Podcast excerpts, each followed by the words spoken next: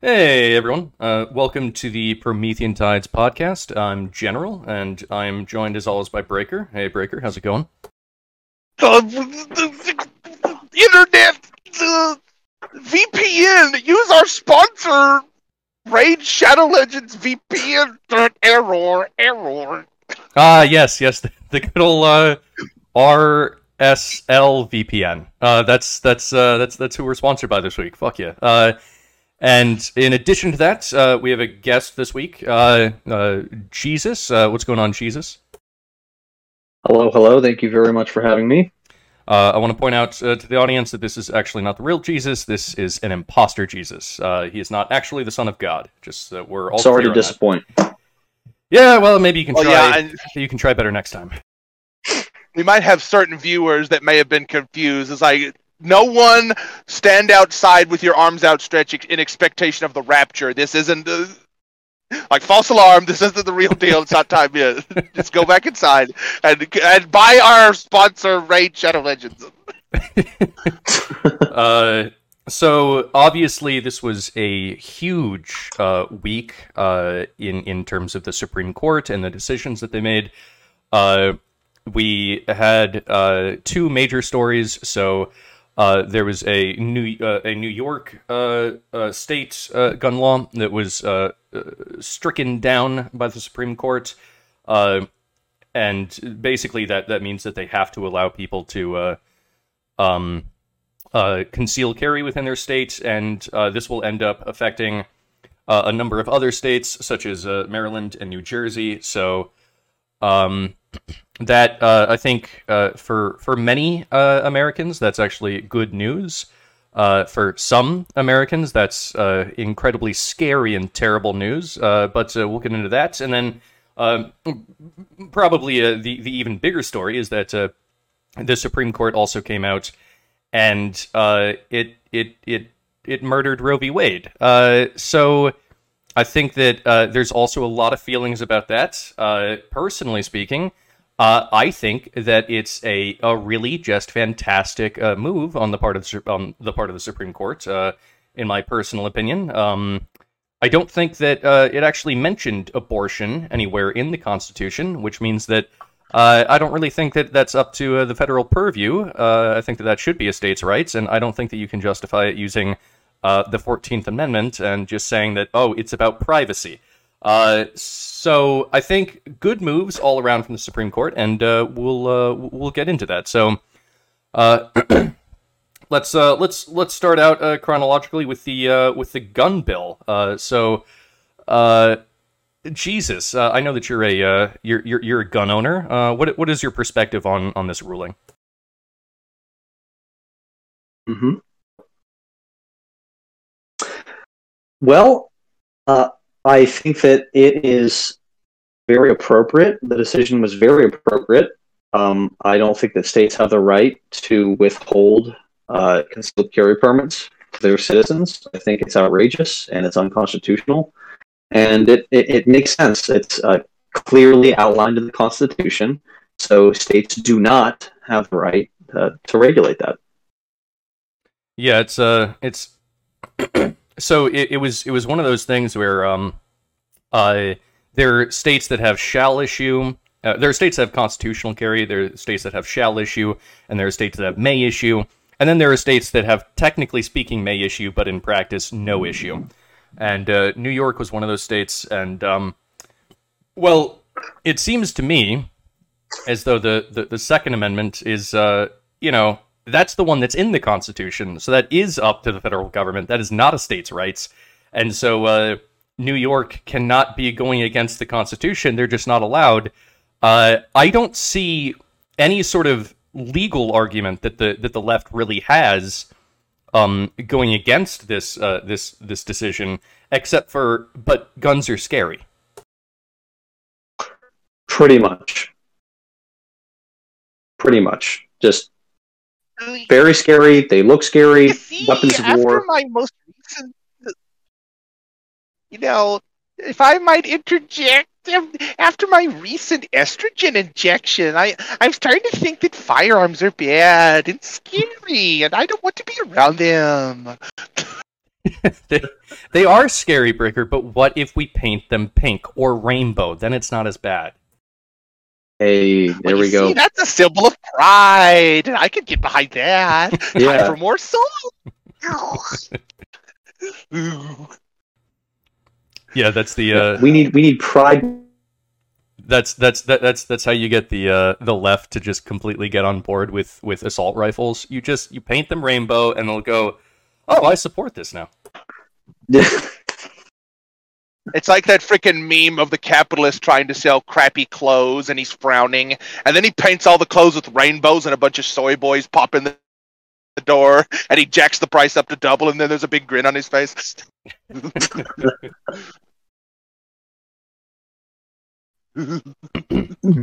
So this, uh, to be clear though, um, from from what I've gathered, uh, this has to do with concealed carry. So I think that Hmm.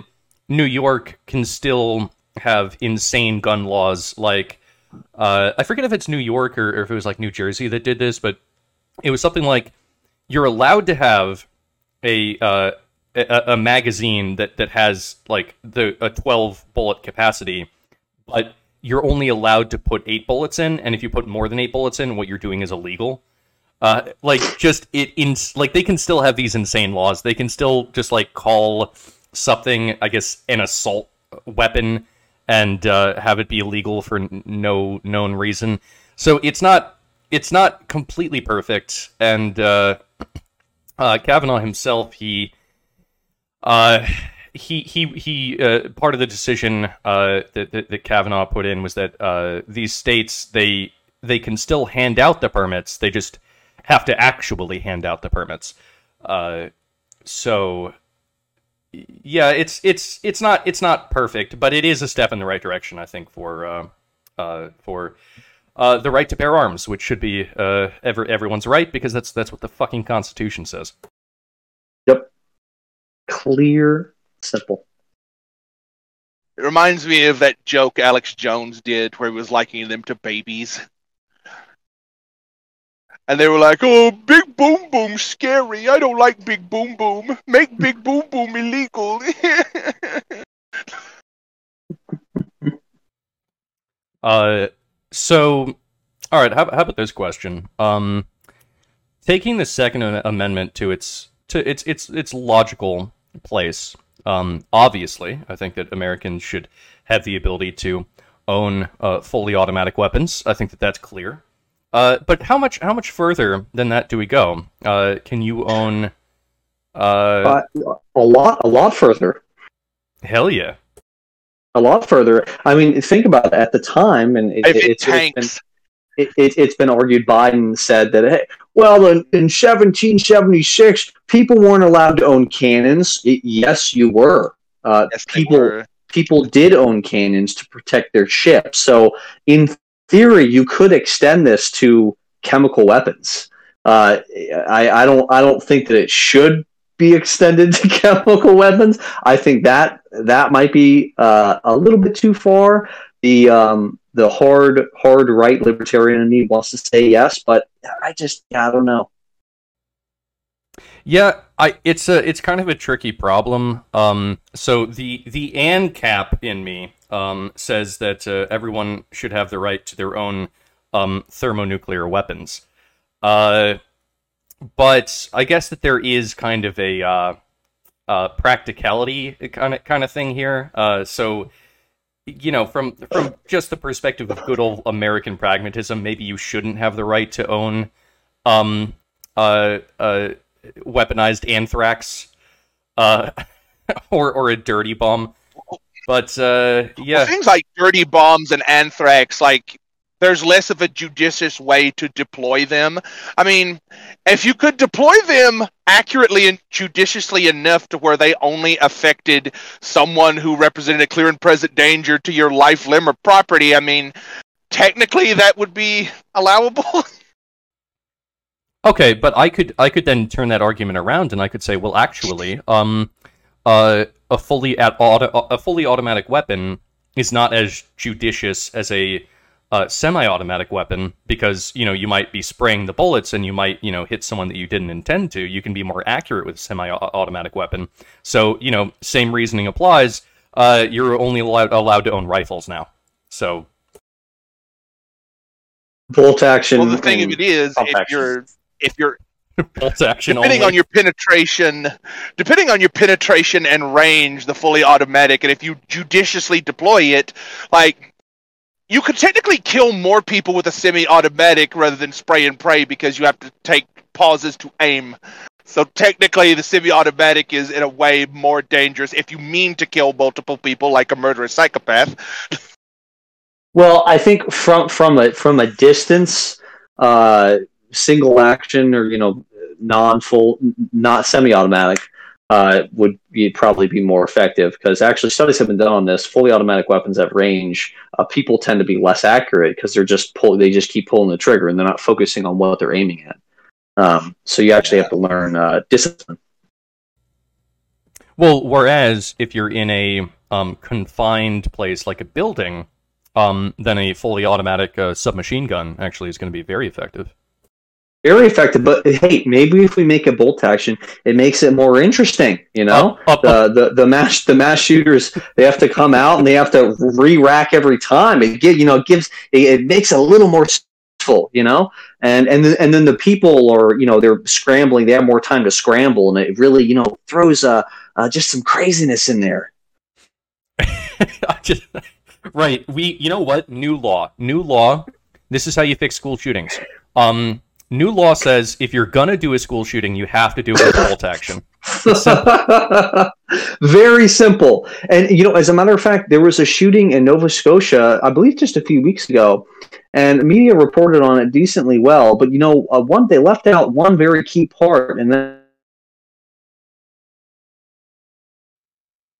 Uh, that's that is that imported. Um, so they were not purchased legally in any way. They were purchased off the streets, and uh, that is something that's left out uh, oftentimes. And as a matter of fact, the majority of shootings, uh, i- including public shootings, are committed with uh, non-legally obtained weapons.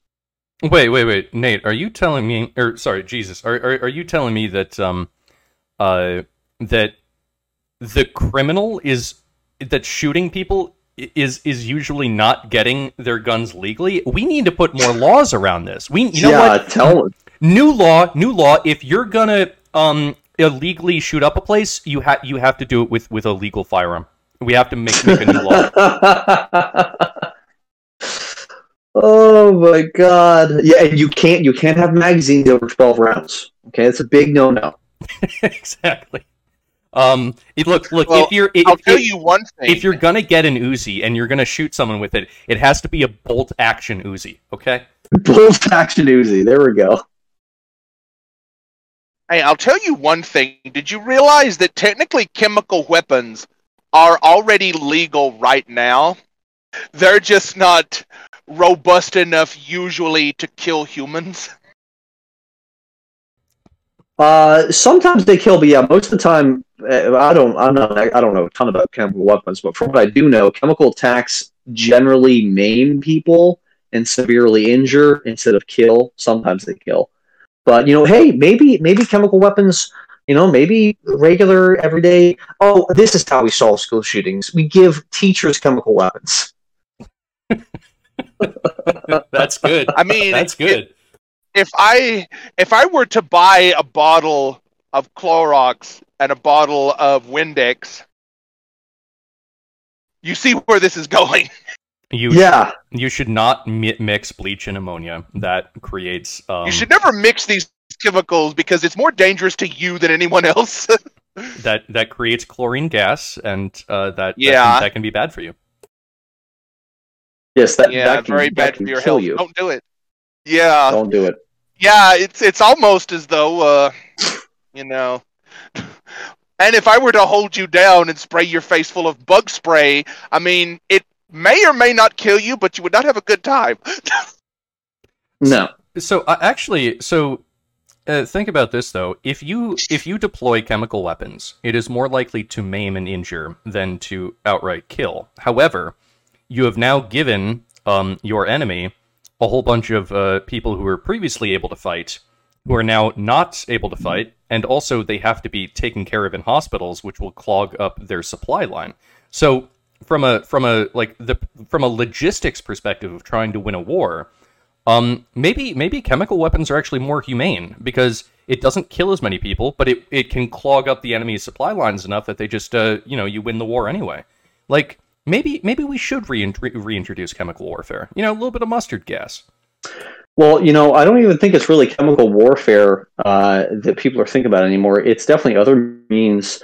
There's been talks for a long time, decades actually, that uh, China has been uh, working on weather we- weapons of weather, like like being able to direct hurricanes in certain directions, uh, things like that. Um, and uh, one of my neighbors, two doors down, actually was in the Navy, and I believe this is was in the 70s. Uh, he's he's pretty old now. He was telling me well how when he was in training, and they were doing obviously training with rifles and such, but they would have these, and I, I, I kid you not, these satellites that they would aim at these drones, these these manually operated drones, and you would fire it, and it wouldn't make a sound. You know, might make kind of a humming noise or whatever, and the drone would just poof uh, and just just disappear and this was uh, this was kind of hush hush technology at the time. But I'd imagine uh, back then, if that was being uh, tested with with you know recruits or whatever, it must be pretty advanced now.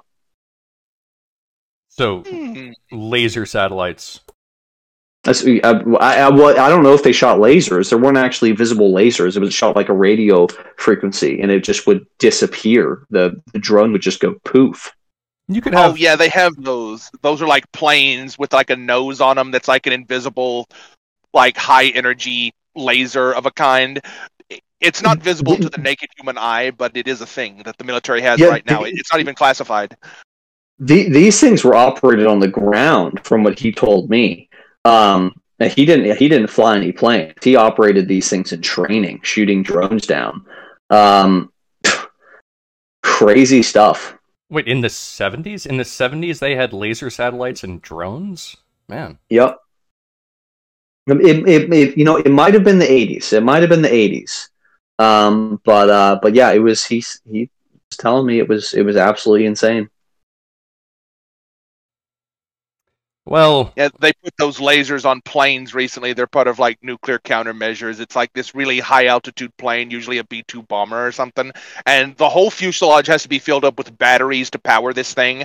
But all it needs to do is train that on like the body of a rocket, and it will blow the rocket out of the air with the heat. Well, the uh, I, have, I, have, no doubt the the, the Navy um, has already rolled out a similar thing on their ships um, for uh, uh, missile defense um, system. Uh, like because what the what the ships were doing previously is they would just kind of try to shoot bullets at an incoming missile and hope that it would hit the missile. But uh, with a laser, you can do it much more precisely, and so they've rolled that out to a number of ships. Um, we live yeah. in the future, boys. We certainly do.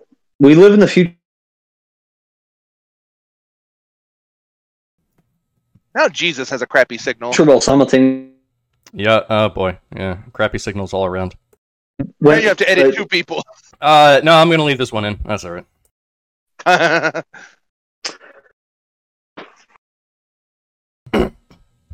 um, yeah. So, uh, back back to the uh, back to the original question. Um, so, I I I technically speaking, under the Second Amendment, if you were going to be absolutist about it, which I think maybe you kind of ought be. Uh, maybe. Um, it seems like you can pretty much own any weapon. Uh, back in the day, uh, if you had a ship with cannons on it, then uh, at, at, like you have a warship. So yeah. civilians were allowed to own warships back in the day. Mm-hmm.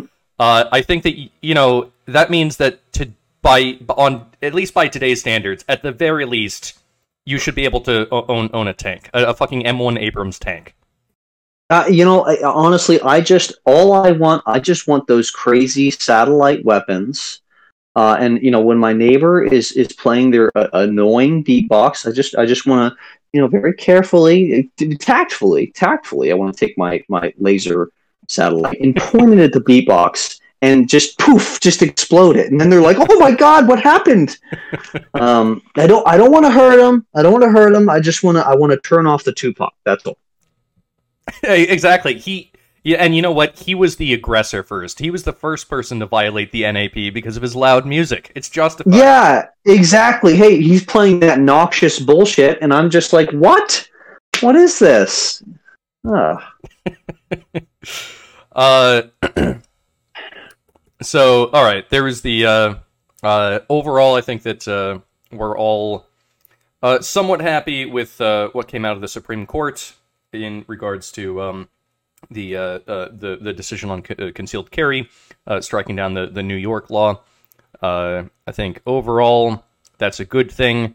Of course the the democrats are, are up in arms over this.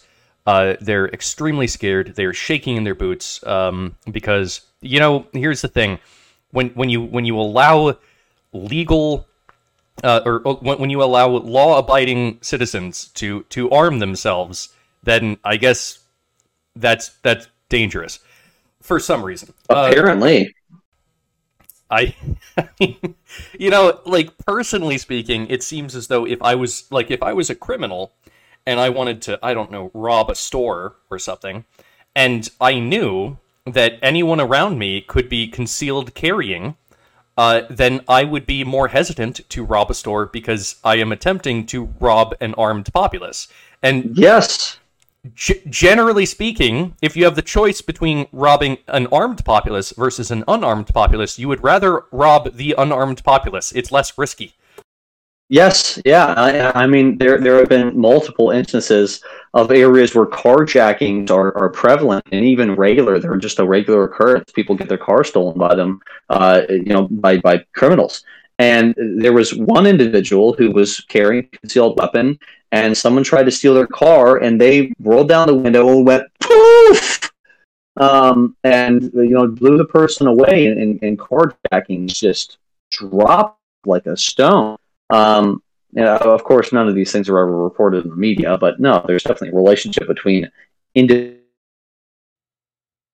between individuals having guns and uh, and individuals uh, being crime and and crime going down. Yeah, absolutely. Um, well, all right. So, uh, good news all around. Uh, thank you, Supreme Court, for being based, and um, I think uh, uh, uh, m- most most of all, most of all, thank you, uh, Clarence Thomas, for being based. Uh, as we get into uh, the next and I think a larger story. Um, so uh, Ro-, Roe v. Wade is dead now. Wow. Yeah, it, it, it's amazing. It's absolutely amazing. It's it's almost like Morpheus. Uh, uh, uh, bestowed upon him two pills, blue pill, red pill. Either you can preserve gun rights or you can abolish Roe v. Wade, and he just took both pills. Um, he said, "Fuck it, fuck it, give me yeah, all the pills." Whatever. Uh, and Morpheus was like, "Did you just take both pills?" Oh yeah. so, uh, so this is a monumental uh, decision from from the Supreme Court. Uh, so Roe v. Wade, it was uh, passed back in the '70s, and uh, its its main justification was the Fourteenth Amendment. Uh, that's the one that basically gives you a right to privacy. Uh, so uh, even even Ruth uh, uh, Ruth Bader Ginsburg came out and she said, "Yeah, guys, we're gonna need a fucking better justification for Roe v. Wade than the Fourteenth Amendment. This shit isn't gonna stand for yes. very long." Yeah. yes. And of course, uh, Ruth Ruth Bader Ginsburg is, is the ultimate hero of the left, a, a, a progressive woman who got to the Supreme Court. Um, but uh, uh, it, it, it turns out that actually the Fourteenth Amendment is maybe not the best just, ju- justification for uh, doing whatever the fuck you want. Uh, for instance, um, let's say that I murdered my spouse. Well, as long as I did it in the privacy of my own home, I mean, come on, Fourteenth Amendment applies, right? Uh, no, yeah, probably not. So, um, yeah, this is uh, uh this was a a, a big uh, decision. Uh, it's going to have um effects mostly on the red states, uh, not not on the blue states. Uh, so the the gun thing will affect blue states. This this uh, the Roe v. Wade will really only affect red states because um, basically what it says is that the federal government uh, has really no right to step in uh, on abortion because it's not a constitutional issue, and anything that is not uh, highlighted in the Constitution is not under the purview of the federal government. That is a states' rights issue, and so uh, it has been kicked back to the states uh, where I believe it should be. And so, Yep. uh, now, um, you know what? Uh, if you want to get an abortion, go to California. Go to uh, uh, uh, go to I don't know. Um, uh, New York, uh, go to Maine, go to uh, uh, who- has the most extreme laws? Um, uh, Colorado. You can go to Colorado and you can basically uh, abort the damn thing. I mean, it, it, it, it, could be about to be born, and I think that you can abort it there. So, uh, if you really need your abortion, just go to Colorado. But the red states will be able to say, no, no, we're, we're not going to be doing abortion here, and uh, I don't see anything wrong with this whatsoever. I think it's it's I completely mean, fine. There are the, both extremes. Women they have the option to either go to California or they can go to Mississippi or Alabama or whatever and just give their baby to a Catholic priest. Now, there's no telling what the Catholic priest is going to do with the baby, but you know that's, That's Oh, Yeah, there's a risk there. they might wish they were dead by the time they get done with that. Um no it, it, it, in, in all seriousness though yeah i mean it, it i you know after there's a heartbeat i i don't really think an abortion should be performed but you know i, I like the states that are going to take the the position of uh, yeah is it 15 weeks or beyond you can't have an abortion. Anything before that is fine. I, I kind of like that middle ground right there. And the fact of the matter is 91% of all abortions are performed before 13 weeks. Now the data is a little bit all over the place, but that's it's it's right around there. So this isn't going to affect uh, too too many people, with the exception of a few, a handful of red states which do have those trigger laws, which are like out abortion under any circumstances unless it's rape, but not even incest. Some of the states, as far as I know, uh, uh, or, or you can't have an abortion even if it's incest. Well, uh, I think that uh, in some of those states, uh, incest is actually a, a primary mechanism by which they reproduce. So, you know, of course, um, Fair. That's that. That is that is that's of course that's a joke. That's a joke. That's a joke. I love Fair the red states. I love the red states. I love West Virginia. I don't think that you guys are cousin fuckers, but that that was a joke. Um, now, uh, now, now, Breaker. I I know that um uh we've actually talked about this in the past. Um, you actually are neither um uh, pro-life uh, nor uh, pro-choice. Choice. You're actually um, anti-life and anti-choice. You believe that uh, the state should uh, force people to get abortions against their will. Um, of course, this is a, a controversial controversial opinion that you have, but uh, what, are your feelings about the, the Supreme Court ruling? Yeah, I think you might be fucking with me a bit here, but uh, in all seriousness, um, I think this is going to open the door to a lot more questioning of the concept of abortion itself now that Roe v. Wade has been trampled underfoot by the Supreme Court effectively. We'll have to see how this pans out in the future.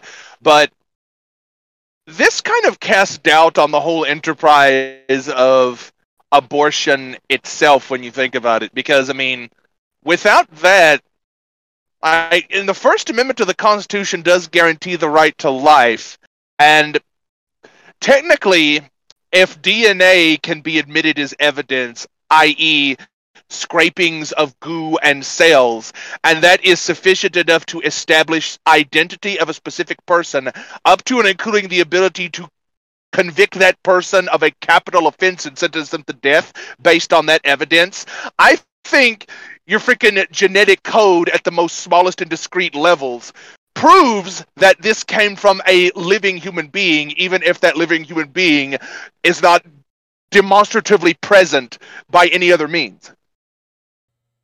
Oh, okay, yeah, yeah. yeah. I mean, I, I, uh, I, I like the reasoning. Um, although that would mean that uh, uh, uh, life would begin with conception. Uh, so actually, that would be Yes. that would be the uh, the fuck you no abortion stance. Yeah, I think that's where this depending on how the country the tides of politics turns over times, I think this particular decision can lead down all the way to that level to where it's like, okay, First Amendment guarantees right to life. Life is established, can be established legally in court with no other evidence aside from someone's drool or pieces of their DNA. Now, what what if what if states left it to the voters? What if they had an election to decide whether or not abortion, you know, the parameters of abortion, all that stuff? Well, what what if that's what states did? Well, the thing of it is, because the Constitution, if it's that closely tied to the right to life, like I'm hypothesizing it might one day be, um, they shall create no law infringing upon it. That means that even if the states wanted abortion, they couldn't vote on it because, well, just like we were talking about the Second Amendment, like you want all these states able to be like, no guns in this state ever, or do you want the Second Amendment to apply to all states? Yeah, fair. See, that would be. I don't know if, if that argument would ever reach the Supreme Court, but that would be a really interesting one because that would actually kick abortion back up to the federal government, and it would mean that the federal government would have to enforce banning abortion in, in all 50 states. It, it, would, it would be a constitutional issue. Oof, oof. Re, re. Re, re, re. Yeah, exactly. Um, so, uh, yeah. Oh, oh, Breaker, you're uh, Breaker, you're you're breaking up a bit. Um, so, uh, yeah, I, uh, I, I, I think that that's that that would be a very interesting thing if it happened. But uh, you know what? For now, I'm actually I'm quite happy to have it be a states issue. I think that uh, it's it's very difficult to to tell uh, where the line is. You know, some people say it's at conception. Some people say uh, it's it's when you start having a heartbeat. Some people say um, it's when it's born, and you can just like basically. Uh, you can just have like a fucking cleaver, and just as long as the baby is like only half out of the vagina and not like Yeah. completely out, you can just fucking kill it. Um, You just bludgeon it to death. Yeah. Or you just you just you have like an incinerator from uh, uh from from like Portal and like those Valve games when Right. you take like it companion just cube it and just drops drop directly into the incinerator. Yeah, it's all good. Like yeah, it's like oh, it's, well, it was it was the latest you can have an abortion. We cut the umbilical cord, but we dropped it into the incinerator. Yeah, yeah, I'm, I'm, I'm sure that uh, you know uh, some. I, I'm, I'm, I'm sure that uh, Colorado will say, hey, you know what? Actually, um, it can be uh, five minutes after the birth that you're allowed to abort it. You know, whatever. Um, Yeah, but I, I think I think it's good that it can be a states issue because I've I've said this a number of times and I'll say it again. When it comes to these these difficult uh, legal questions um, about like how to run a civilization, what, what you know, what's the best way to run a civilization? Uh, you want to have fifty different states all doing fifty different things, running basically fifty different experiments all at the same time, and then we can figure out uh, which you know af- after a, a period of time which states are, are actually having the best laws that are most amenable to uh, building a, a good civilization that, that one would want to live in and you know let's let's say that uh, let's say that uh, I don't know uh, Virginia or Texas uh, it turns out that their bill of of having it um, just be based off of the heartbeat. Maybe that is, for whatever reason, maybe it doesn't even make that much fucking sense, but maybe that's just the best way to deal with abortion, and then maybe other states can realize that, oh, that's a really good way to do it, and then they can adopt that. That's what we want. We don't want this to be under the purview of the federal government where we only have one experiment running at a time and it's just whatever the fucking thing that the Fed says. That's not good. We want to put as much powers in the hands of the states as possible. So, uh, yeah. yes, as much power regarding to what is explicitly or what is not outlined. Sorry, what is not uh, specifically outlined in the Constitution. Yeah, yeah, exactly. Um, uh, of course, my my particular stance uh, is that uh, I'm a little bit more conservative uh, with where I think that maybe it, it would be a smart place to um, declare personhood.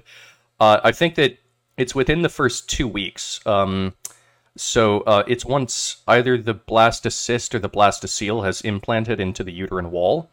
Um, at that point, uh, I'm I'm willing to call that okay. Now now that's a person. Uh, before that, I would say that uh, uh, the rate of um, of just uh, uh, basically a self abortion occurring is like it's like seventy five percent or something. Um, most most conceptions that happen actually do not lead to a, pregnancy because humans are weird. So you know, from from my stance, I would say that uh, yeah, like within the first two to three weeks, you should probably get an abortion, so that would allow for Plan B. But um, you know, maybe uh, Interesting. yeah, I mean, I'm I'm I'm a little bit uh, more conservative with it. I, I I you know what between between the um you know uh, murder it as it's coming out of the birth canal versus uh you know the heartbeat thing. I'm I'm I'm gung ho on the heartbeat thing. I think that that's that's a much better compromise. Yes. Yep. And that's what I think most conservative states will end up doing. But hey, maybe I'll be wrong. But it certainly will be interesting to see how the country evolves over the coming years and decades. How much more conservative will the country become, particularly in regards to abortion? Uh, very interesting.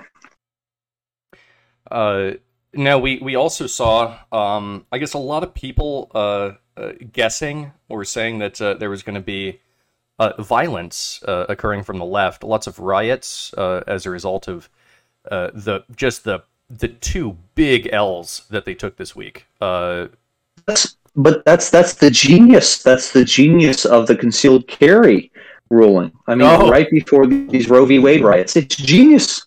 right? Yeah, yeah. They they uh, they, they got the uh, the armed uh, uh, uh, population in before the uh, the the, the Yep. abortion one to, to, to, to make them more afraid of rioting. Yeah, actually, pretty smart if you think about it.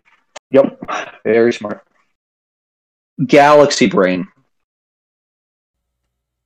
Um, so m- my prediction uh, was that, and I'm, I don't know if this is going to end up being true because I haven't I haven't seen how much uh, uh, violence uh, will or has occurred or will occur uh, this weekend.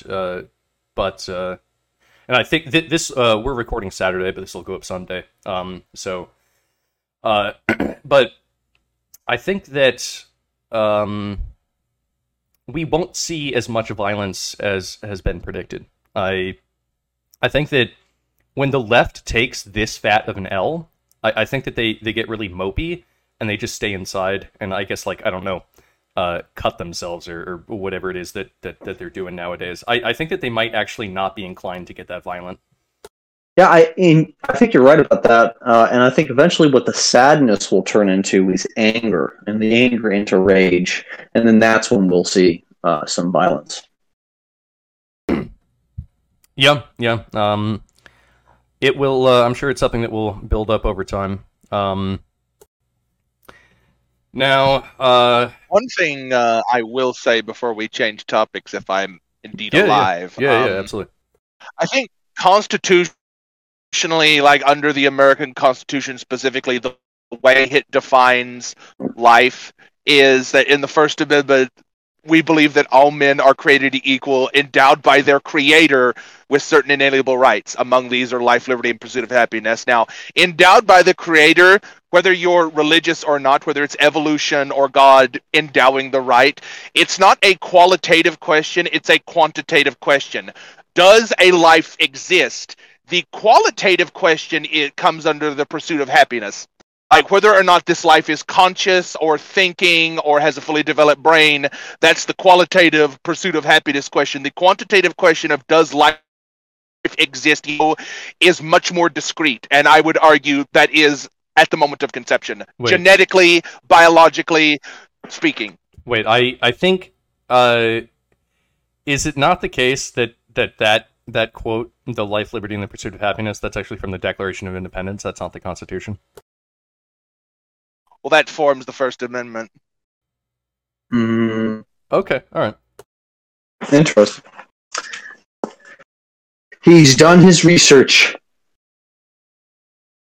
yeah and life is defined quantitatively in the constitution like does life exist or does it not the quality of the life whether or not the person's conscious whether they're a Terri Schiavo whether they're a retard is a qualitative question that has to do with the pursuit of happiness language Wait, wait, wait. i would argue But the, the First Amendment, and I'll quote it here, it says uh, Congress shall make no law respecting an establishment of religion or prohibiting the free exercise thereof or abridging the freedom of speech or the press or the right of the people peacefully uh, peaceably to assemble and to petition the government for a redress of grievances.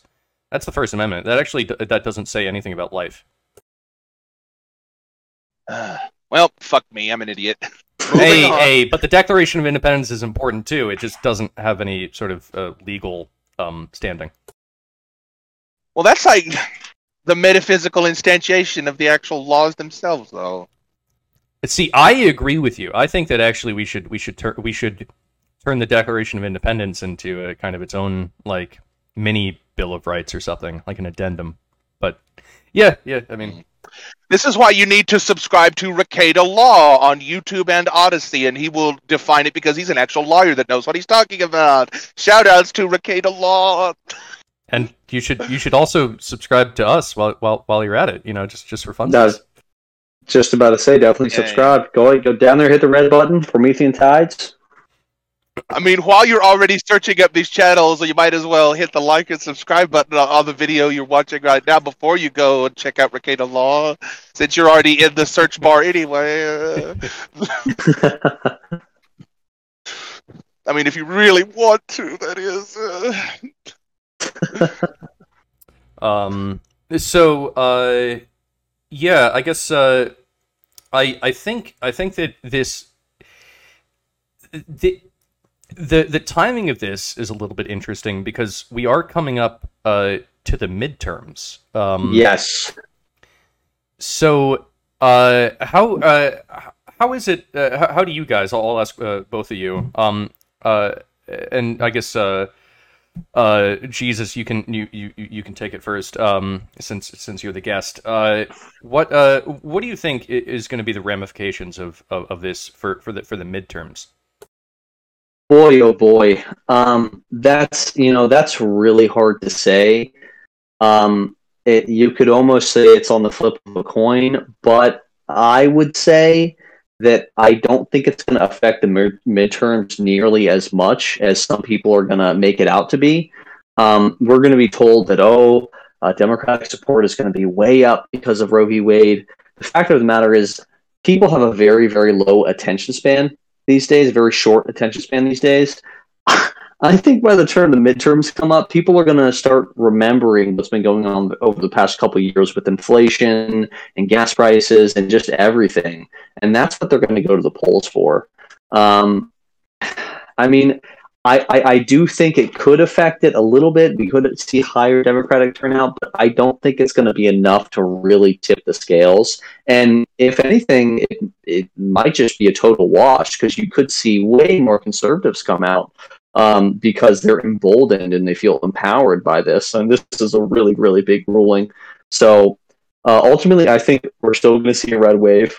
I think the left is is uh, you know they're really in trouble. Um, it's not just inflation and and all that's also censorship. I mean, the fact that their cancer is is a sign of intellectual bankruptcy. It's yeah, it's it's going to be bad for them either way. So uh, you know, and I also think it's good that the right is not holding back their punches because for too long the right has just been like, oh, oh, very, very easy steps and kind of prissy. I, I like that they're really Yeah, they're uh they're they're they're bringing it. They're fucking oh, bringing yeah, it I to the think table. it's, it's gonna be it's gonna be good. Yeah, yeah, no, they uh, Yeah, yeah. uh they're they're not holding back uh whatsoever, which uh, I think is is probably uh a really just something that we haven't seen from the conservatives in so fucking long. It's it's actually makes it, it makes me just slightly hopeful actually. Uh Yes. so uh uh Breaker, what uh what do you what do you think uh, the effects of this might be for the midterm? Okay, after June, after Pride Month, I think what they're going to do is they're going to try and turn monkeypox into beer bug 2.0 and try to get back the frickin' mail-in voting thing so they can fortify the election again. Well, I mean, we we got to have a strong democracy. How how are we going to have a strong democracy without proper I think people fortification? can Put up with that. I know, right? I mean, it, it, it's vital that all of this freaking misinformation and conspiracies is extremely dangerous to our democracy. We are humans who care about democracy. Please enter pod. Here is your allocation of bugs. Oh Lord. So I, I think that Make um, sure to accrue additional meta credits. Did you vote for Joe Biden? Your social credit score went up by 12 points. Nicely done. uh, Oh man. no, I think uh, uh, so. There is there is a decent chance that uh, that that most people just forget about this and they just carry on, you know, with with life as as as it was previously because really this isn't going to change that many people's lives. I mean, the people who will be affected are um people that are living in red states that really wanted to get an abortion. Uh and I honestly like it's there are probably millions of those people, but are does it, it in terms of like the entire country, it's really not affecting that many people, I don't think. Um so I, you know I, I I I think that it may not be that big of a deal. Uh, people might actually forget about it, and I, I also I want to point this out. Um, you know, here here's the thing. Uh, if um if if if if they do end up uh banning um uh, abortion in some of these states, I think that you know really they should still keep it open for the tr- trans men. I think that trans men should still be allowed to get abortions no matter what. Yes, I, I'm trans. I, I, I agree. And as a matter of fact, you know, saying that abortion is a women's issue is it's not only transphobic, but it's gender essentialist, and it's just it, it's homophobic. It's Mm. trans. It's just terrible. Yeah. So, uh, yeah, I mean, really, you know, men or sorry, uh, trans women or whatever should be able to have abortion still. Well, here here's the thing. You know, uh, we we here at, at the Promethean Tides podcast, um, we have no idea what a woman is. Um, it, it's it's a question that has perplexed us uh, for a long time now. Uh, but the only thing that we are certain of is that uh, a, a trans woman is is that a trans woman is a woman. We don't know what it is, but it is what a trans woman is, most certainly. So, Oh, exactly. um, yeah. So, uh, I mean, I guess actually, if you think about it, let's I can agree with that. let's let's say that, that you took a red state and the red state went okay um, we're banning abortion women are no longer allowed to get abortion uh, however if you're if you're if you're a trans man so that's that's someone who identifies as a man but has a vagina. Uh, then and the, the state could say okay but you're allowed to get an abortion right? Now the left could take that one of two ways. Actually that could be in general interpreted one of two ways. Either a the red state is being oddly um like nice to trans people and just giving them like this this like weird right that like you know regular women don't have. Or or it could be that the red state is actually practicing eugenics and they're going hey you know what if if you're a if you're a, a, a, tra- a trans man then um yeah you, sh- you you you should just abort your baby because we don't want more of your genetics like it could be Oh, man. interpreted that way oh man. Shit. Well, with the with the history of Planned Parenthood, uh, that wouldn't be too far fetched. No, no, it wouldn't actually. Uh, uh Pl- Planned Parenthood has a uh, has a a colored history. Colored is an understatement. Hmm. Hmm. Very checkered past. I think past. there's a couple. There's a couple people in the audience that will get that reference.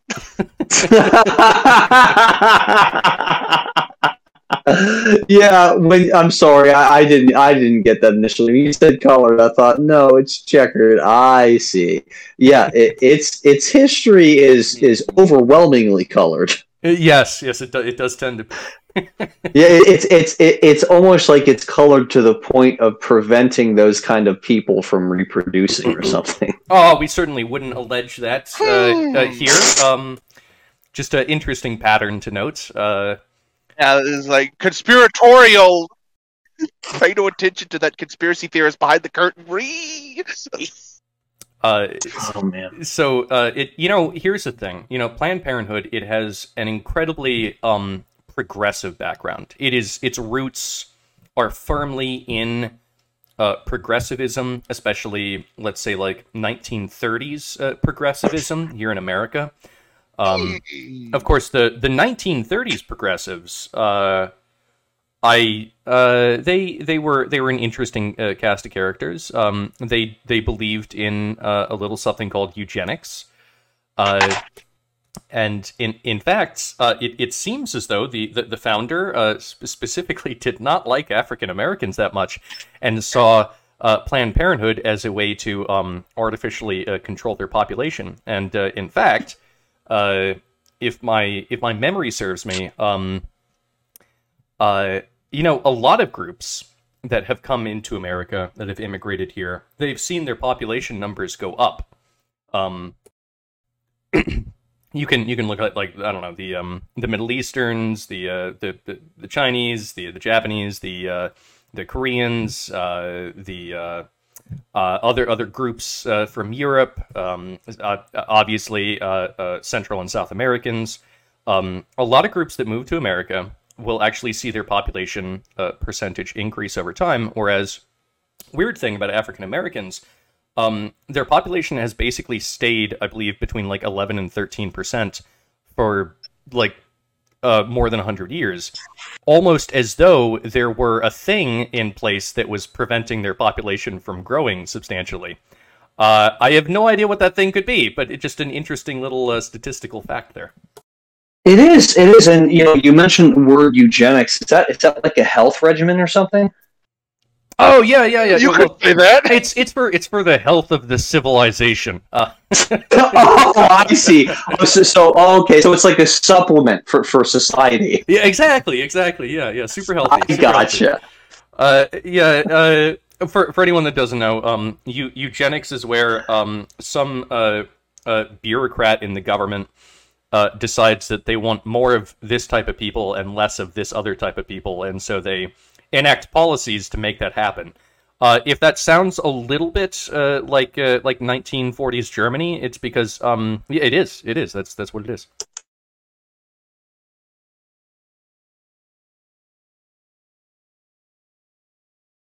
I'm sorry, General. Uh, I you bro- you broke up. Oh well, uh, yeah, I might have uh, I, I might have broken up for you, but uh, it's uh, this is this is recorded on my end, so um, Wonderful. yeah. Uh, anyway, um, Yay. yeah. So Well, I, I I concur. yeah, yeah, yeah, exactly. Yeah. Uh, you didn't hear what I said, but you're like, yeah, I, I, I probably agree. agree with that. Um, yeah, so uh, Planned Parenthood is actually it has a history of being fucked, and I I'm, I'm not certain why it is that the left can support it as much as they do. It seems to be kind of like a contradiction in their ideology, but then again, they live with the contradictions. They swim with the contradictions. It is part of them. yes, it is.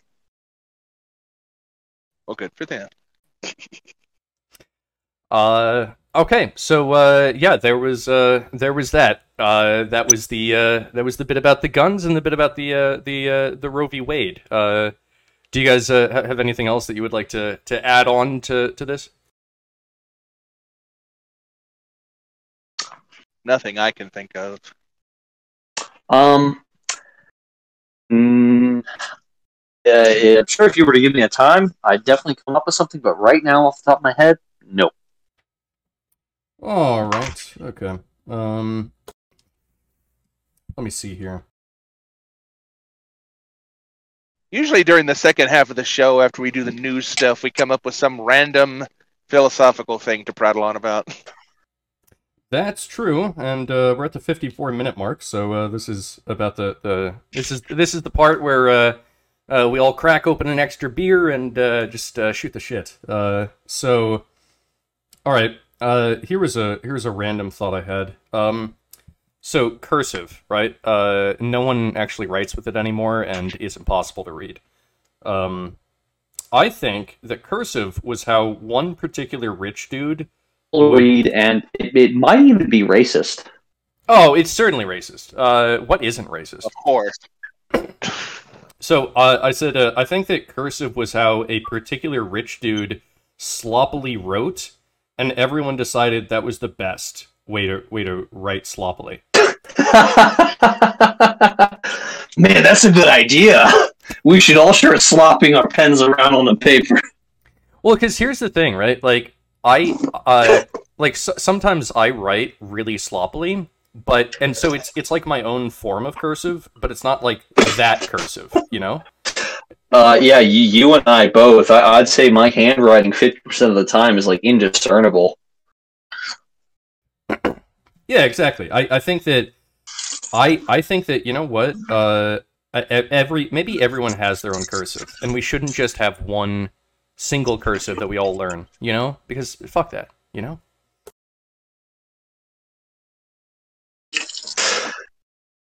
Like diversity is our strength after all. Yes. Yeah. Yes. Yes. Diversity of, of, of sloppy handwriting that is indiscernible to eighty percent of the population. Well, shit. Now we've made it like non-racist, and now cursive has to be a thing because certain people can't fucking write. Thanks a lot, Gerald Chief. Fuck you. now, not only is cursive non-racist, but it's actually it's so non-racist that it will now be required by the new regime. Thanks a lot. No boy. Yeah, we could have like we could have like red state and and then you know certain people would read like Antifa cursive and be like, Oh my god. That's that's exactly what Yeah. we need. "What is that?" We we need the uh, we need the Antifa cursive and we need the the Bible thumper cursive and all all the, all the different types. Uh, the uh the the the cursive of the of the Bible thumpers they, they don't cross their T's because it looks too much like a cross and uh, that would be offensive. Yeah, thanks a lot. Um. Okay. So uh, here's uh, here's another thing that I, I wrote down. Um. So I think that y- you guys know mobile games like that the the fucking piece of shit that you have on your phone. Um. Obviously not like you mean mobile games like Raid Shadow Legends? obviously obviously we're not talking about Raid Shadow Legends here because that's a that's a, just the best game that exists. Obviously we wouldn't uh, shit on them Of course. ever. But uh, What about what about Evony the King's Return? Oh yeah, I mean, there's there's so there's so, there's so many of them, and they're all so good. Uh, so I just I wrote down um, mobile games do not seem to be the future. Evony the King's Return. I finally found the game. Mobile games do not seem to be the future of. of of gaming. They don't seem to be the future of gaming. Uh, Well, maybe. Well, oof. So I I say this because um, I okay. So you you can you can look at the mobile gaming market and you can see that's that hard to say. Although, yeah, I don't know. you can you can say that uh, like most mobile games um, especially the, like like the free to play ones are incredibly uh, predatory um, they kind of they kind of hook you in and then they go hey uh, you know are you enjoying the game um, if if you pay five dollars you can uh, get rid of this incredibly annoying aspect of the game or whatever Yes, yeah, yeah, and- yeah, yep, yep. And, and if you paid all, if you paid five dollars like fifty times over several years, then it'll really be good. Oh yeah, yeah, definitely. Uh, so actually, this uh, this has been kind of in in the in the gaming news uh, recently because uh, there there's this new mobile game that Blizzard released called uh, Diablo Immortal, and uh, this is probably the worst instance of, of a pay to play game because essentially, if if you wanted to fully upgrade your character, and that's just one character, uh, you're looking at about hundred thousand dollars, maybe a little bit more. Well, uh, if you were to ask me, I don't think many people are paying that, but uh, I don't. I haven't even heard of this game, so you are eminently qualified to talk about it. I, I haven't played it, but I have I have been been hearing about it. So, uh, the the thing is, is that there are whales, right? So a whale is basically like let's say that like ninety nine out of hundred uh, people that download the, the free game, they they spend you know less than a dollar on it. Um, however, one out of every hundred people is called a whale, and this is someone who just gets sucked into the game and they end up spending like ten thousand dollars on it. And that is actually the market that uh, these these free to play games are, are are are trying to access. It's it's the it's the minority of whales that apparently have way too much of an addictive personality and way too much um, uh, uh, money that they can just spend on on absolute bullshit. So anyway, uh, my my thinking is that you know what uh, I don't think that it's necessarily the companies that are being predatory um, in this. I think that the uh, the the economic arena itself uh, is what makes the companies have to behave in a predatory way because that is the only way that they can actually be profitable in this in this economic landscape that exists on on mobile. Now, uh, I I don't think that this is the future of gaming uh, because I think it's it's it's predatory, and I think that over over time, um, people will just kind of more or less check out from it. Uh, because it, it appears to be something that is that is harmful. Um, it's kind of like how uh, from like evolutionary biology, um, if a if a meme is harmful, then it cannot persist because it, it harms the gene, and the gene is what creates the meme. So uh, I think that m- for the most part, I think that maybe mobile games will die. Whereas if you look at the rest of video games, um, they they keep being around, uh, and they don't seem to be particularly harmful to the genome. So I think that you know gaming in general will, will persist, much like how um, you know films have persisted. But mobile games, no, I think uh, I think that might be kind of a bubble. I think that uh, in like eventually, I don't know how long it's going to take, but I think eventually uh, they uh, at, le- at least the the fucking um, trying to harpoon the whale aspect of it will will have to uh, go away. I don't think it's sustainable. That you know, and, and that makes a lot of sense. And I like your analogy uh, with uh, the evolution of biology that dovetails into that.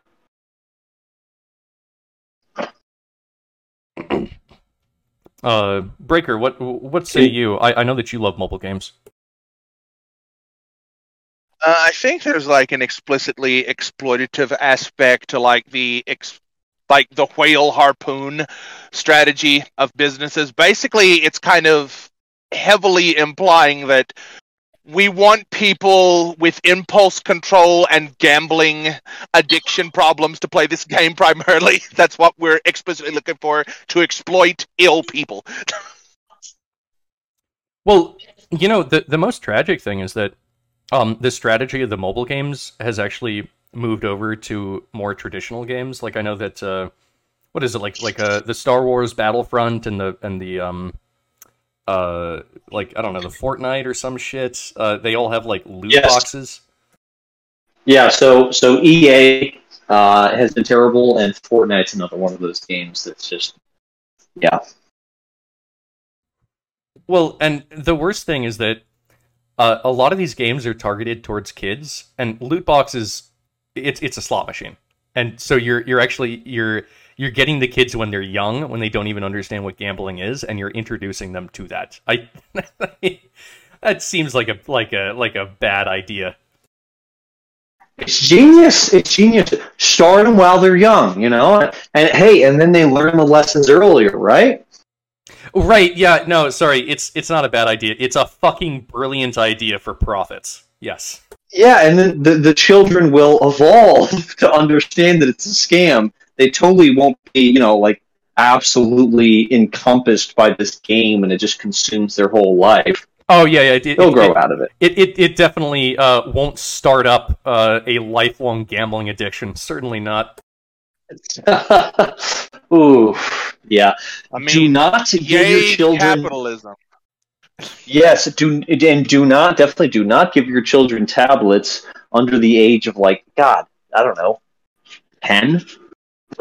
I mean, what what are your guys' take on this? If I were to have children, I definitely would not want my kids having a phone in their hand when they're super young. I mean, if I personally were in a position where I would be having children, I would be living like the fucking Amish. My children wouldn't even know what sugar was until they were 18. Yeah. Yeah. Uh, I, I, I think that, uh, uh, the the internet is probably bad for a young mind, and I'm kind of I'm kind of happy that I like I did kind of grow up with the internet, but the internet was a lot shittier back when I was younger, and so it wasn't like as appealing as it is today. Yes, yes, but you know, it, it, it was so much better because we really got to understand the beginning of the internet and we really got to see the first memes and just the first of everything. I mean, I remember as a kid getting on YouTube and it was so exciting because it was so new and it was like the Wild West and people were just making random kind of weird memey videos and it was just such a good time. Um, and it wasn't fast, you know, it wasn't uh, instant gratification like it is today. Everything loaded much, much slower and uh, you could only watch uh, so many things in a short period of time. But it was just it was absolutely amazing, and I feel bad for the younger generations today who just have what we have now. Well, right, and now a lot of it's been corporatized, and uh, I guess uh, the big institutions have found the they've basically solved No. they, they've solved the game and they've and they found the best way to to get like high click through rates and retain watch time and all this kind of stuff and it's Yes. it's it's like a Yeah. solved game at this point and it's it's no longer it's no longer nearly as cool as it used to be like it used to be a lot edgier Yeah, yeah, yeah, yeah. It, it's yeah, it's yeah, it's not. It's yeah, yep. But now, uh, it, it's almost like we are being controlled by our own creation, where before we were controlling that creation. So it's it's very sad. Hey, I mean, you know, uh, if if you can if you can spend hours watching uh, YouTube videos for free, then uh, the videos are not the product. You are. So, um, but uh, yes, but your VPN right now. yeah, yeah, yeah, yeah. Get get your uh, uh get your um uh, Raid Shadow Legends VPN uh, installed on your computer, uh, hundred percent. Don't forget turn on your Fortnite and uh, and Star Wars Battlefront VPN today. Um, but uh, uh, yeah, yeah, I uh, uh, like I I remember the first advice animal. It was um, it was the it was the the advice puppy or the advice dog, and it was just a picture of a dog, and it had like like a like a rainbow thing around it, and it would just give you like really shit advice, like um, uh. It, it was like a, did you know that you can fertilize your lawn with mortar with with, with used uh, motor oil or whatever and it was just just really shit advice but it was coming from a puppy and so it made it funny uh i that that was that was a long time ago and i guess i guess we're we're all a little bit uh, old now because uh the the memes the memes have evolved and now I think uh, a, a lot of memes or at least at least some memes um like the the highest grade of comedy is just uh like someone someone screaming. I think that that is that's pretty that's still pretty top tier for for memes. Just a, a guy a guy screaming. Some guy just screaming. Uh, makes me think of Eric Andre. Totally, uh, God, just not a funny show. I'm sorry to anyone who is a fan. I just don't think it's funny. Yeah, I, I never got into that one. Although uh uh Breaker, you uh uh you've watched uh, some Adult Swim in your time, haven't you? Adult, Adult Swim, Adult Swim. yeah, I remember the old. I was there when the original Adult Swim and Space Ghost Coast to Coast. I think before Adult Swim, they had like these vintage cartoon blocks, like black and white after night type of things. That it was just really old cartoons. That were like the footage was really grainy because it was straight off the freaking film. What's your uh, Uh, what's what's your favorite uh show that has ever been on Adult Swim? Like an Adult Swim specific show would probably have to be Rick and Morty. Oh, Morty, we we gotta get the fuck out of here, Morty. You just gotta do it, Morty. You just gotta do. It. Oh, jeez, Rick, I don't know about this. Just trust me, Morty. Just do it. Just do it. Uh, the uh, uh, you know the, the thing the thing that people have to realize is that actually Rick and Morty is a very high IQ show, and I forget I forget I forget the rest of the meme, but so I mean, yeah, if your see- IQ see- is too low, you gotta get the fuck out. See, uh, speaking of low IQ, uh, this whole time I thought when you said Adult Swim, you were talking about like when the kids aren't allowed in the pool. You know, when only adults are allowed to swim. Well, that would be the matter of fact description of that. Okay, okay. Sorry. Uh, I want to say this, and I this is very important for me to communicate to the entire audience. Um, to be fair, you have to have a very high IQ to understand Rick and Morty. The humor is extremely subtle, and without a solid grasp of theoretical physics, most of the jokes will go over a typical viewer's head.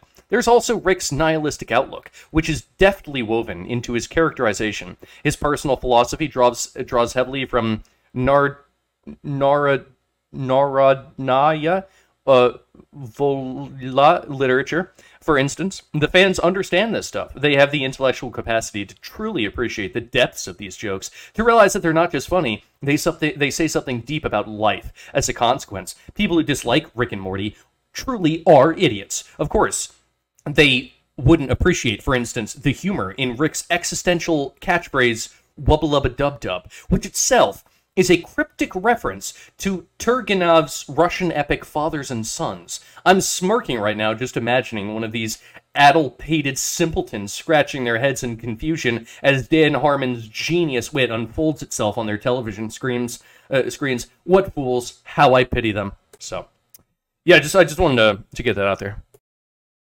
Yeah, uh, God, yeah. I guess I forgot. I forgot how galaxy brain the people who watch Rick and Morty are. Exactly. Exactly. Yeah. Well, actually, uh, canonically, Wubba Lubba Dub Dub in the actual show is actually bird person's bird language for "Please help me, I am hurting inside." That's true. That is true. I actually I've seen every episode myself. I mean, I, I don't think it's like the best show that's ever existed, but it is entertaining.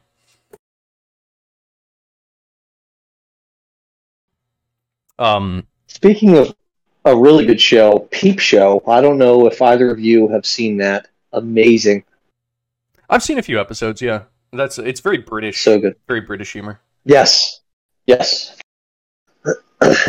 Um, You're very British, like song out of a card. You're acting like a bunch of. oh yeah, yeah. I mean, I I I I know that reference, and you know what? To be fair, maybe they were acting like a bunch of um krauts. Unfortunately, he had a friend named Kraut and Tea. Academics, please respond. This is Kraut and Tea calling. We're trying to take down the alt right with our lifestyles of the rich and famous. Oh god, that was such. so I I forget I forget how many years ago this was, but uh, for anyone that doesn't know, um, there was this YouTuber called Kraut and Tea, and of course he was a German guy, and of course He still exists. He's still doing shit, believe it or not. okay, that's like saying that uh, that Andy Warski is still doing shit. I mean, yeah, maybe, but they're not relevant. Uh, By YouTube standards, I guess not. but uh, yeah, so so uh, I'll say it again. There was uh, this German YouTuber called Kraut and Tea, and um, uh, it, he he caused a, a trash fire uh, that lit up uh, the right side of the internet for a bit, and uh, it was very entertaining because what he did was he went after uh, not just the alt right, but specifically race realism. And um, I'm not going to stand here and say who is correct or who is uh, wrong or more correct or, less wrong or whatever. But uh, he he he wasn't really prepared to take on uh, race realism because like he thought he thought it, it would it would go like uh, he thought it would go better for him that he would just walk in and be like, haha, these people are immoral. I win. And it, it didn't happen like how he planned it because he's a German and uh, that's what Germans do. Uh, so yeah, very, very entertaining um, period in the internet. In the internet. Very intriguing. Yay. But uh, my my favorite thing that uh, ever came out on Adult Swim uh, was not actually a- an Adult Swim uh, original, but it was uh, they used to air it. It was uh, Fooly Cooly. That was more like the Um, Animu block. Yeah, dude, that never, ne- never heard of that. Uh, Fooly Cooly, I think, is probably one of the best animes ever made. I would say like number one, obviously Cowboy Bebop, tr- phenomenal, and then I think number two, Fooly Cooly. Fooly Cooly Uh, I is guess I'll need, extremely I'll need to check it out. Yeah. Um, to be fair, you have to have a very high IQ to understand Fooly Cooly. The humor is Of extremely course. subtle. Oh well.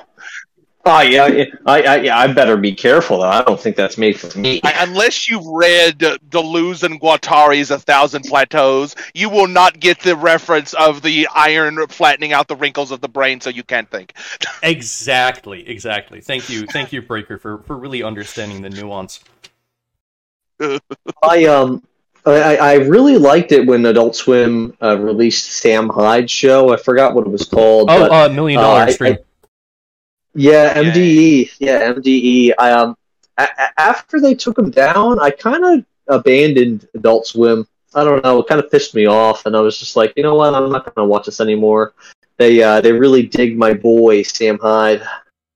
I mean, to be fair, you have to have a very high IQ to understand Sam Hyde. You really do. You really do. And you know, but one question I keep asking myself is, how does he keep getting away with it?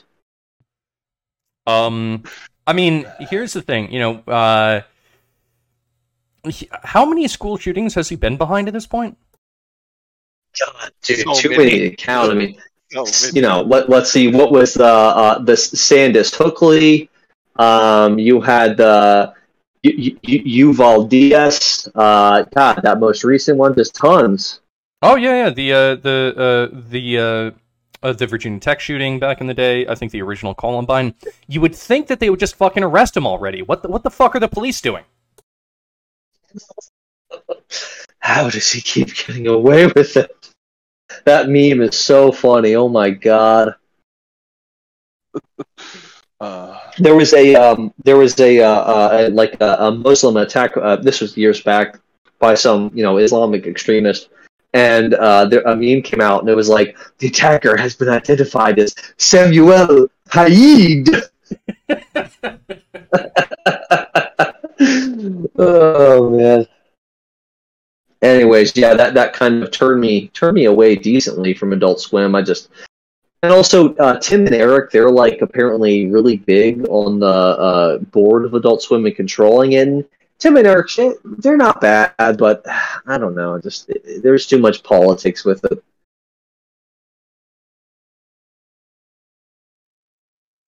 Um.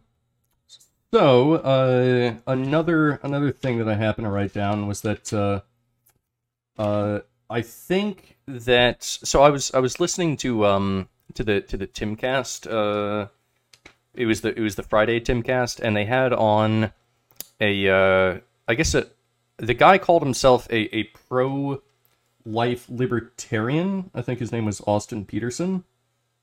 Um. So I guess, and, and but he was he was an agnostic. Like he wa- he wasn't a Christian. So he's a he's a pro life atheist libertarian. And I was trying to think about like the internal logical structure that would allow that to be possible. And I couldn't. abortion violates the NAP. I. Uh, Well, I mean, actually, maybe. Yeah, yeah. I guess Like, I could how is that. the blastocyst uh, trying to harm you? Well, no, it's trying to harm the mother by sucking up her uh her like energy and and and uh, minerals and vitamins and, and stuff.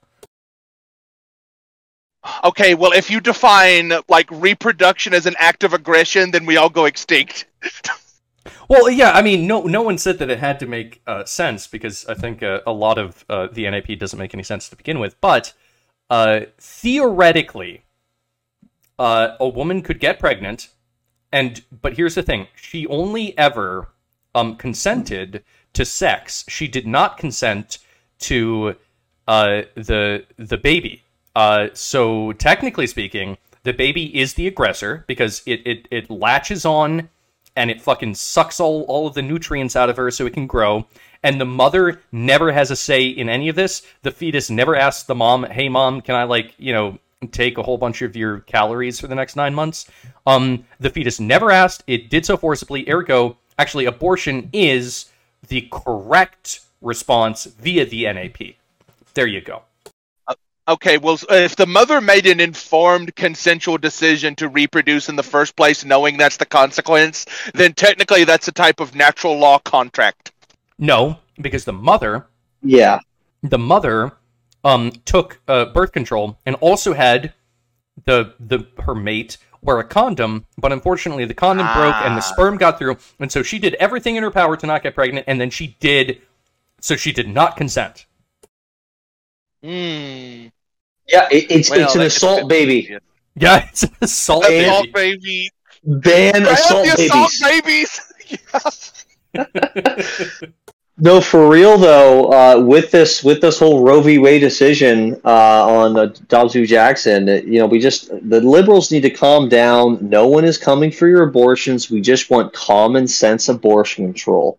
Mandatory background checks, complete with mental health evaluation, must be placed must be placed in the National uh, Abortion Registry. $200 tax stamp and a one year wait period. Outlaw assault abortions after the first trimester and limit the number you can have. No one needs more than one abortion.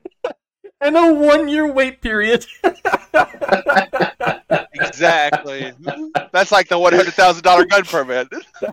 Actually, you know what? You know what? I, I think I think that I think all conservatives will be able to agree to abortion across the board if there's a one year wait period. Well, there you go. Because technically, at that point, it would be just murder anyway. right? Yeah. Uh.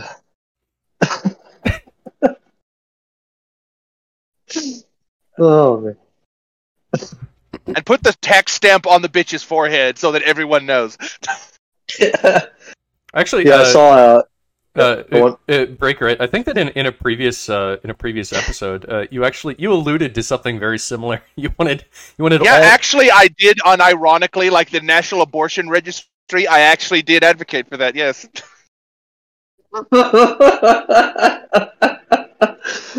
yeah, there has to be background checks too. How many have you had?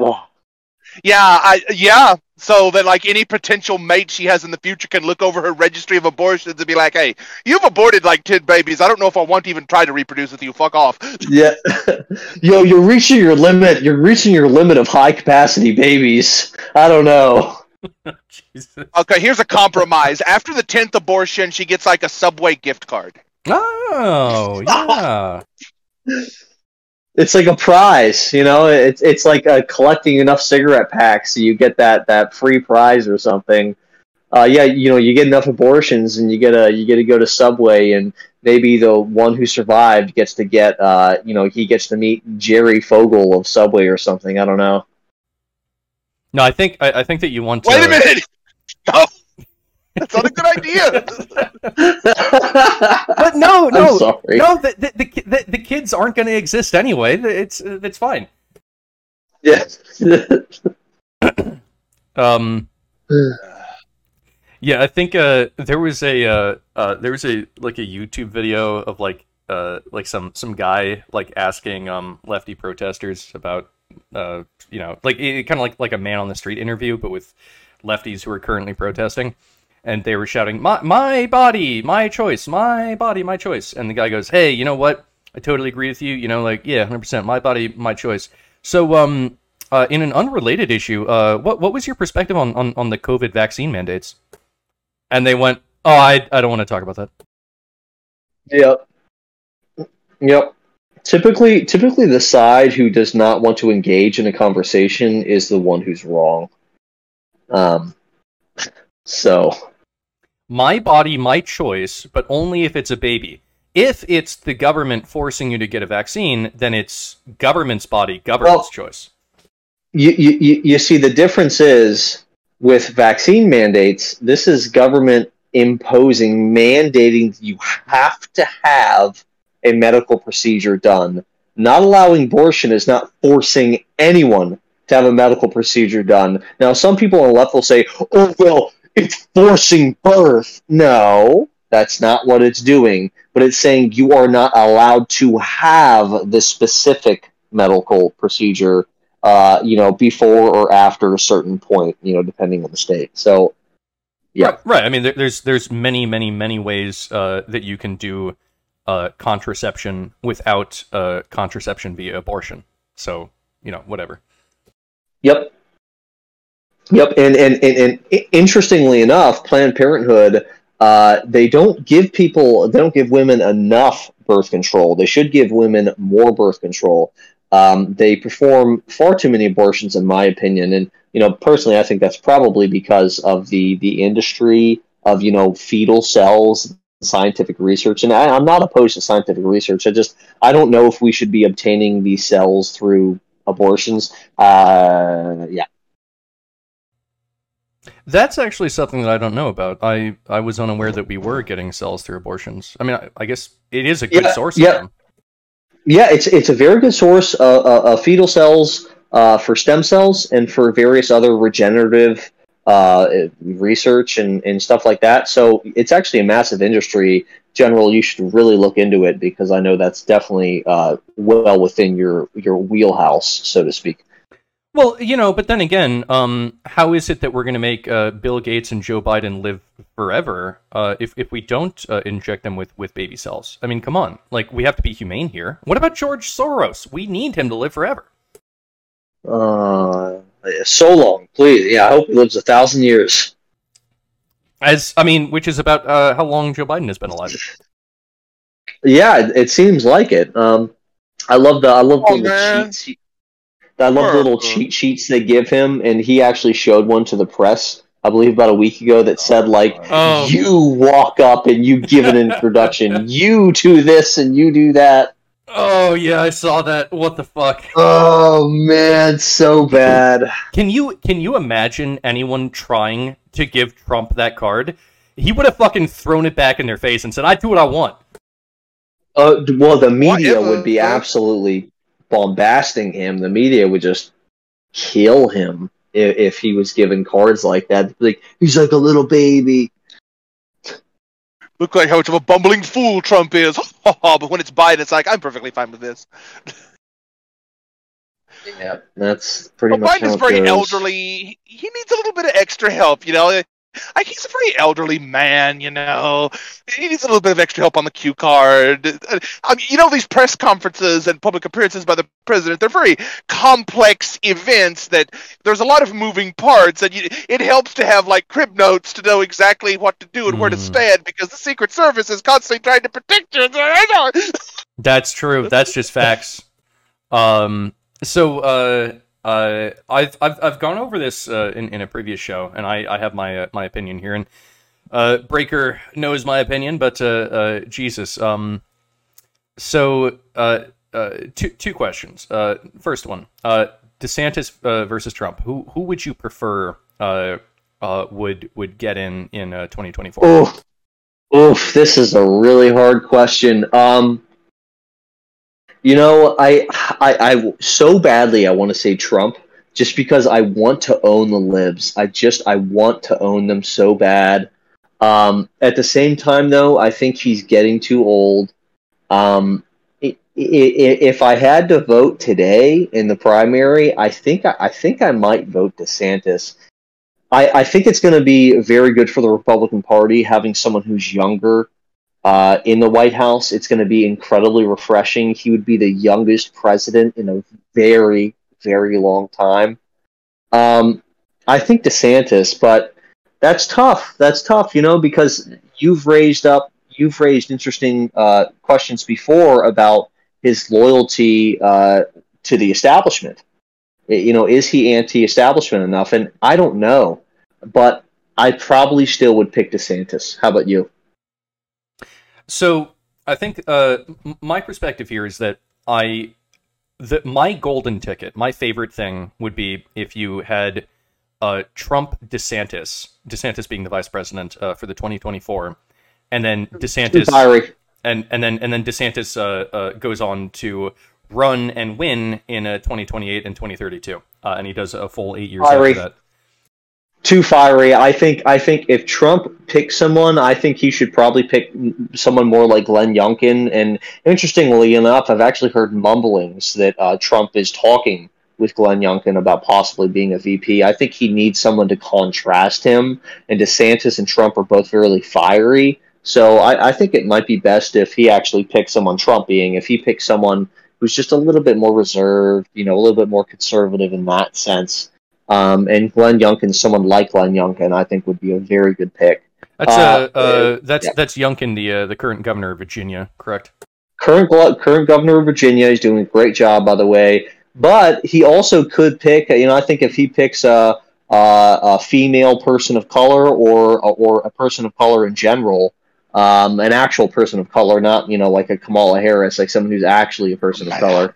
Um, I, I, think that would be good too, but again, it, it would be best if it was someone who kind of contrasted him just a little bit, not too much. Doesn't need, need to be too much of a contrast, but just a good bit. I'll tell you what, if he, uh, this would never happen, but if he actually got Tulsi Gabbard in uh, to be his running mate, I think it, that would be a blowout. Yeah, Tulsi Gabbard, I think would be a great pick. I wouldn't be surprised if uh, if he's thought about it. You know, Candace Owens, I think, be great, but she's uh, she's a little bit too fiery and she doesn't have political experience. So it, it's really hard. But you know, the field is kind of tight. There's not really a lot of people to pick from. And you know, if you take DeSantis, well, then you're losing him from Florida. You know, you can't really take Glenn Youngkin either. He, he's he just got elected in Virginia. It, it's really tough. There's not that many people. I mean, who else? Rand Paul. That you know, that's that's oh, a, that's oh a my potential. god, dude, Rand Paul as VP with Trump, yeah, yeah, I would take that ticket. Fuck yeah.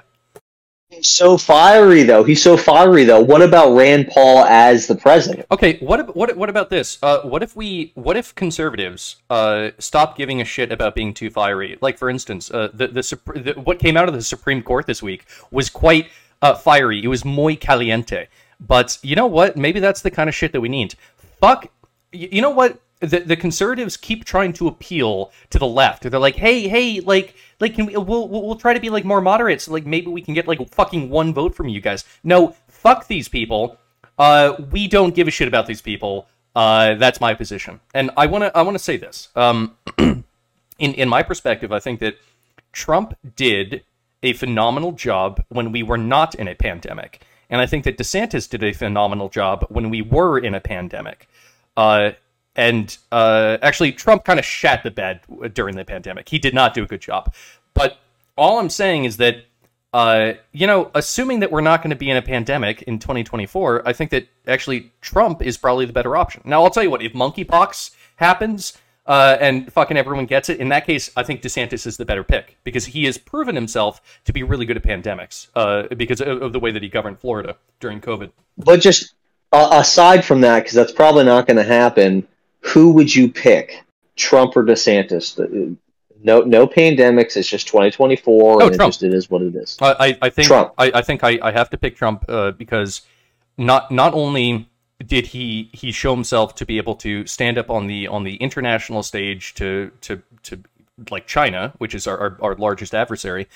Uh, he was he was able to uh, effectively uh, control migration, uh, uh, illegal uh, immigration. Obviously, he didn't get it down to zero. Obviously, didn't finish building his wall. But um, because he was able to curtail immigration, I think that that was actually a major reason why it is that um, so many working class Americans saw uh, an increase in their wages. In fact, uh, one of the groups that benefited the most from uh, Trump era policies was um, poor African Americans because they faced less competition uh, from um, migrants coming into the country. Yes. Uh, yeah. Highest, highest, highest labor labor force participation in recorded history among African Americans under Trump. And I, I think that uh, uh, Trump Trump has has more fire than DeSantis does when it comes to um, just really hating the shit out of uh, the establishment in D.C. Uh, I think that uh, yeah. you you give Trump another chance, he's he's gonna he, he's he's gonna he's gonna there's uh I it, it fire. There's gonna be a lot of fire, uh, and it's gonna be cool. Yeah, that's true. That's right. Yeah, you see, I get it. I, I get both sides, but I think he's so controversial, and I, I, I know this argument has been made before, and you know ultimately uh, being controversial is just having an R after your name. So it doesn't matter if it's Trump, DeSantis, or Glenn Youngkin, or Rand Paul, or any other Republican for that matter. It's going to be controversial, but Trump in particular really gets people riled up, and that's because the media just can't get enough of him. Now that that might be uh, a good thing for Trump. It might be a, a good strategic point, and you know to the Democrats' detriment. But I don't know. Now, uh, Breaker, which one? Which one do you choose? If you had to choose, you have to choose one. You can't. You can't vote for um, uh, what's his name? The, the guy that wears the hat. Oh yeah, Che Guevara. no, the other hat. um, uh, uh, uh, yeah, you know, the Supreme guy. You can't vote for for the Yeah. uh, for, for the Supreme guy. If you have to choose, you have to tell me your preference. Which one would you rather, DeSantis or Trump? well, I, I still don't have to pick either because uh, presumably Joe Biden's right again. I'm just voting for Biden. Fuck it. I'm voting for the funniest pick. Oh dear God! Oh come on, Breaker. like uh, Biden is is funny in. Okay, here's the difference. Trump is like a comedian, right? You laugh with him. Biden is like uh like the Three Stooges. You laugh at him. Uh, but also it uh, you, uh you know you you drive a truck breaker do, do you really want gas prices to continue to be this high I don't pay for it. It's a company truck. So double fuck it. all right full-blown nihilism let's go Uh, come on, Breaker. You have to pick one. Yeah, I don't give a I don't give a shit about Republicans anymore. I've had enough of all this crap. Fuck this. Burn it down as fast as possible. Fuck it all. I don't care. oh i Well, see Jim- i see breaker you're an accelerationist what you're saying is that you actually want to elect the worst possible leaders you want to give biden a second chance and then after that you want to have eight years of hillary clinton and just fucking run it until the entire thing burns down and then uh, that will accelerate us towards the revolution of uh, whatever it is that you actually want Pretty much.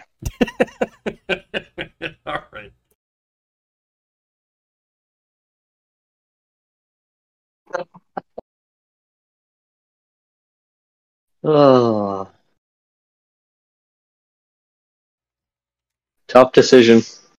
Tough decision. I mean, I'm probably never voting again, in all honesty, because democracy is bullshit, and I've stopped caring. Man, full blown nihilism. You are black pilled. I don't believe in democracy anyway, so why would I give a shit? Okay. Uh, what what system would you prefer over democracy? Or actually, we don't even li- live really in a in a democratic system. We live in a a constitutional republic with some democratic uh, features for representation. But other than what what is the better system? Most realistically, probably what is most realistic to actually happen is a full blast military dictatorship after the country collapses. Or okay, you're saying that's more realistic, but is that what you prefer? What I prefer is something like so vastly unrealistic that I don't really give it much thought, honestly. Well, what is that? Like there is no fucking monarchies anymore. That's not. That's never going to exist again. The only way um, something like a monarchy would ever exist again is after the military dictatorship, and whoever's the biggest swinging dick just makes their son the next in line, and it just goes from there. That's how a monarchy organically arises. That's true.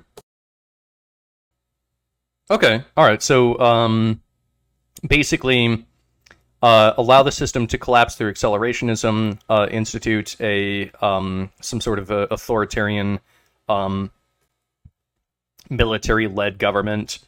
Uh, whoever is the top dog, the chief general or whatever, um, starts a dynasty, and uh, they just kept they just keep electing um, the progeny of that. You have a like like a, a monarchistic um, uh, uh, lineage that runs the country. um, and uh, we, I mean, that basically uh, North North Korea.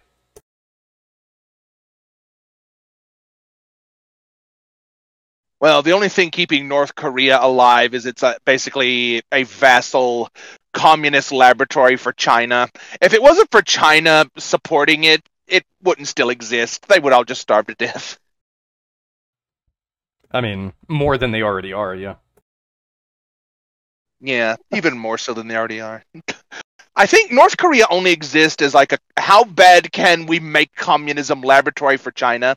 That's the only reason it's still there. I mean, to be fair, you have to have a very high IQ to understand uh, Kim Jong Un. Well, Kim Jong Un is basically a god, so I think you're you're getting a little, little too big for your britches there, thinking that you could ever understand such an exalted figure such as he. That's true. That, you know what? That is true. It's a god. My my feeble human mind cannot even try to comprehend the, the glory. Yeah. He, he doesn't even poop. Of course. Exactly.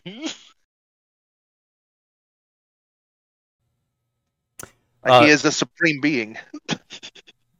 So, uh, uh, uh, Jesus, you, uh, you, you kind of, uh, uh, believe in some semblance of a god, right? Um, yeah, the- I have my moments. Um, I, I, yeah, you know, I do believe in a higher power. I don't know what it is. I, I, I guess I'm Christian by proxy, and I wasn't really raised Christian, but and I, I, I, I pray. It, I, I try to pray just because it's good. You know, I try to wake up in the morning and just say a prayer and thank the universe or God for all my blessings and you know my good fortune and whatnot. Uh, just because a little bit of gratitude I think goes a long way. But um, I, I I don't know if it's whimsical beings in the sky, um, multi-dimensional beings, or if we are an experiment by uh, you know some other extraterrestrial creatures in our universe, or if we're in a simulation. But ultimately, yes, I do believe that there is some force uh, much greater than us, and I, I also think that uh, creationism and evolution uh, will intersect at some point. Hmm. So, uh, yeah, I think, uh, I, I believe that there are, uh, entities that exist that are s- far more powerful and far smarter than, than mankind.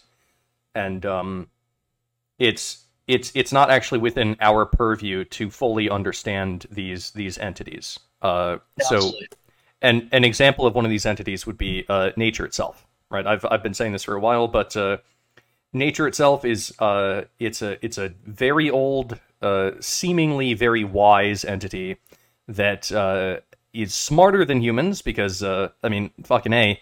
Uh, number one, it created us, and then number two, uh, it can evolve bacteria faster than we can actually engineer ways to kill them. And it also we are under its thumb because we are we are we are DNA based creatures that uh, are are operating within uh, Darwinian natural selection. Uh, it is effectively impossible for us to escape nature, and so in many ways, uh, this is basically a god. Even though I, I have I have said nothing mystical about this, there's no um, uh, supernatural force here um, at all, but still, effectively, uh, by by all definitions, it's it's effectively a god. The Earth is our God. Is that essentially what you're saying? Uh, more like the um, the broad search algorithm that is DNA. That is that is what life is essentially. The Earth is a rock. The, the the the the overarching mechanism by which nature does its thing is God. Yeah, yeah, yeah, yeah pretty much. Or or it's Well, it's it's a god. it's a god. There could be yes, other gods. yeah, it, yeah. I mean, th- that's a very interesting perspective. I'm actually listening to a very interesting book right now called "Slave Species of the Gods," and it's about the Anunnaki uh, and the Sumerian, the Sumerians, and uh, that was the epicenter of the extraterrestrial beings who uh, came to Earth and essentially enslaved us to mine gold. And uh, it, it's all interesting stuff. I mean, I, am taking it all with a grain of salt, but it is intriguing to listen to. Um, yeah, I wouldn't be surprised by anything. I wouldn't be surprised if uh, there is like an actual Judeo Christian, you know, whimsical uh, God, if we were created by other alien species in the universe, if we're in a simulation. I, I'm not, I'm not going to be surprised by anything. It's just whatever the result is. That's just, yep, that's what it is. It I, could be anything. I, I like I, I like the idea of the, the, the gold mining aliens. That actually sounds pretty chill. Uh, yeah, they, well, yep. they, they, were like, shit, uh, fuck, our, our currency has collapsed. Uh, all right, we, we need to get gold. Uh, who has gold? Uh, Earth, Earth has some gold. All right, let's go there. Yeah. Well, it's pretty interesting because uh, the writer essentially ties in. Well, if you really think about it, what is most deep rooted in in human history? Slavery and gold. Uh, nothing goes back farther in human history than those two things. Yeah, and prostitution. That's, that's, Probably prostitution. I mean, maybe rape. I don't. I don't know about prostitution. That prostitution is a. I well, I, I'm sure so. Yeah, but uh, chimpanzees yeah. engage in prostitution. Really, I did not know this. This is all novel to me. Yeah, they actually did a primatology experiment with chimpanzees, and they they gave chimpanzees like these freaking coins that would operate a banana vending machine, but and they gave all the chimpanzees males and females an equal number of coins, but all the males did was they gave all their coins to the females to fuck. one wow. one fuck for one banana. You know what? That's that's pretty good going price. Yeah, I was gonna say, um, could we like maybe bring that to our society? Yeah, we should have a banana-based economy. they are pretty good, you know. Even if you freeze them and you blend them up with some milk uh, on your porridge. Bananas hey, are nature's candy bars. Na- nature's candy. Yeah, hey, that, indeed they are. Nature's currency. Um, yeah, I I think that uh, I, although it is it is possible that that aliens have, have come to Earth, and it is possible that some of the uh, the like the weird UFO shit that we've that we've seen in the last couple of years that that it could be aliens. I mean, shit, like. Yeah. It, it, it could be that, uh, that actually it's it's the zoo hypothesis, right? That basically um, there's aliens everywhere, but they're like uh, they're they're not showing themselves to us or, or keeping themselves hidden because they want to you know keep us just contained in our little uh, um, exhibit and uh, you know we're, we're just here to be like a zoo that's possible but uh it just it seems to me like unless we're living in a zoo and they're specifically intentionally hiding from us it's weird that we haven't seen any any uh, evidence for, for life out there. Um, and you know this this has to do with the Fermi paradox, but it just well, uh, but how how would we be able to discern life if if we're not even out in the universe? I mean, our telescopes, although we're able to see many things, I don't think I don't, I, I I think that humans, I think us humans are taking the cart before the horse here, saying, well, there's no sign of life. Uh, I don't think we've been looking for long enough to discern that.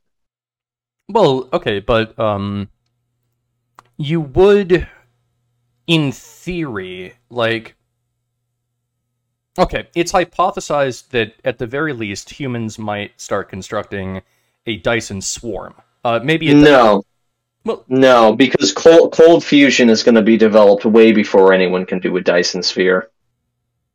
Uh, I think that cold fusion might actually be one of those things that that just it's not it never ends up being a thing because I uh, I disagree. There I, I I don't I don't see there's just no way. Okay. There's there's just no way. I mean, I, I, I just I don't see it. Um, but you know, at the same point, you, you make a good point because uh, scientists are always just ten years away from that breakthrough discovery when we're able to solve cold fusion or solve diabetes or solve asthma or whatever it is. Oh, it's just a few years away, right around the corner. It, it never comes. Well, I, actually, I would say that at this point, um, we're much closer to regular uh, hot fusion than we are to cold fusion. I think that the cold fusion was kind of like it was an idea that someone had, and it hasn't really turned out. I think that we're we're actually with the um, with the, the the tokamak reactors. I think that we're we're getting actually a lot closer to being able to uh, have uh, sustainable um, fusion power. Uh, however, even that, I believe, uh, requires, uh, I think, both uh, tritium and deuterium, and so it's not like you could just put seawater into the reactor and just have infinite energy. Like you have to isolate um, these isotopes of hydrogen and put them into the reactor, and so basically, I think that at the end of the day, you might actually have to end up building a Dyson swarm anyway, because eventually we'll run out of um, du- deuterium and tritium uh, here on Earth. So eventually you end up building, building a Dyson swarm. Now, maybe a Dyson sphere is is like maybe that's that's way too fucking extreme. Maybe you just go with a swarm or or a bubble or whatever. But the point is is that uh, we don't see any evidence of Dyson spheres, Dyson swarms, Dyson bubbles, or any sort of uh, Dysons, except for you know Dyson vacuums that a lot of people have. But uh, out out there in the cosmos, Those are everywhere.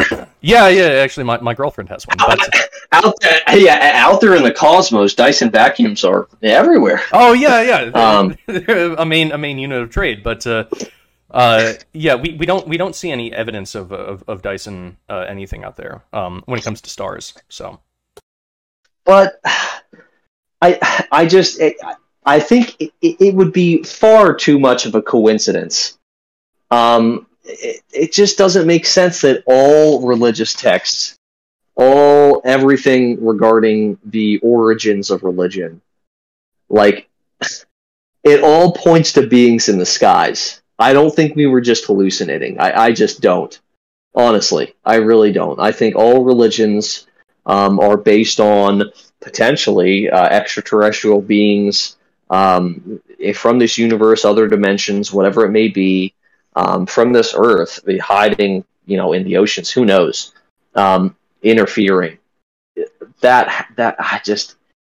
I, I really do believe that there's a, there's a, a very good chance that creationism and evolution will intersect at some point, and that'll be a very hard thing to reckon with. Well, um,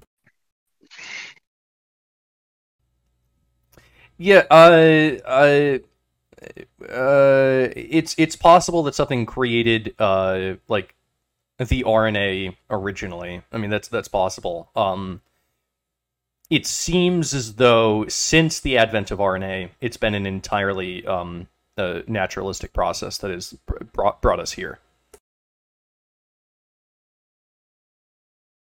Yeah. Well, I have no doubt, but at the same time, it's just it, it, it's it's just all it's just all too crazy. Why Yeah. why why would why would people write for thousands of years about beings coming down from the skies? It it Because they uh, were tripping on fucking mushrooms, bro. They were exp- they were they were doing DMT and they were experiencing clockwork elves and shit like that. Fuck yeah. No, there's some type of meddling. That's that. That's my opinion. I, I who knows though? Who, who knows? Uh, you, know how like um here in America, Godzilla is Godzilla, but in Japan it's pronounced Gojira. Zero. Well, okay. Here, here, here's the thing. Here in America, we we say aliens, but in Japan they would say Aryans. Aryans. No. So, yeah, it's not actually it's, it's the Germans actually, Nathan. Uh, uh, sorry, Jesus. Uh, it's the it's the fucking it's the Germans that are that are that we're trying to invade this entire time. It's always been the fucking Germans. no. Yeah, actually, Hitler won the war. no, actually, actually, here's the thing. Hitler, Hitler has been around for the past million years. He's actually a lizard person, and uh, Yeah. he only sprung up during World War II to make sure that the the Aryans would finally win. Yes. oh my god, crazy. I, I I mean, it, it's such an interesting conversation. Breaker, what's your opinion? What what do you take of all of it? Okay, as far as like, well, I have a few things that kind of like weirdly intersect with ancient aliens hypothesis, but okay.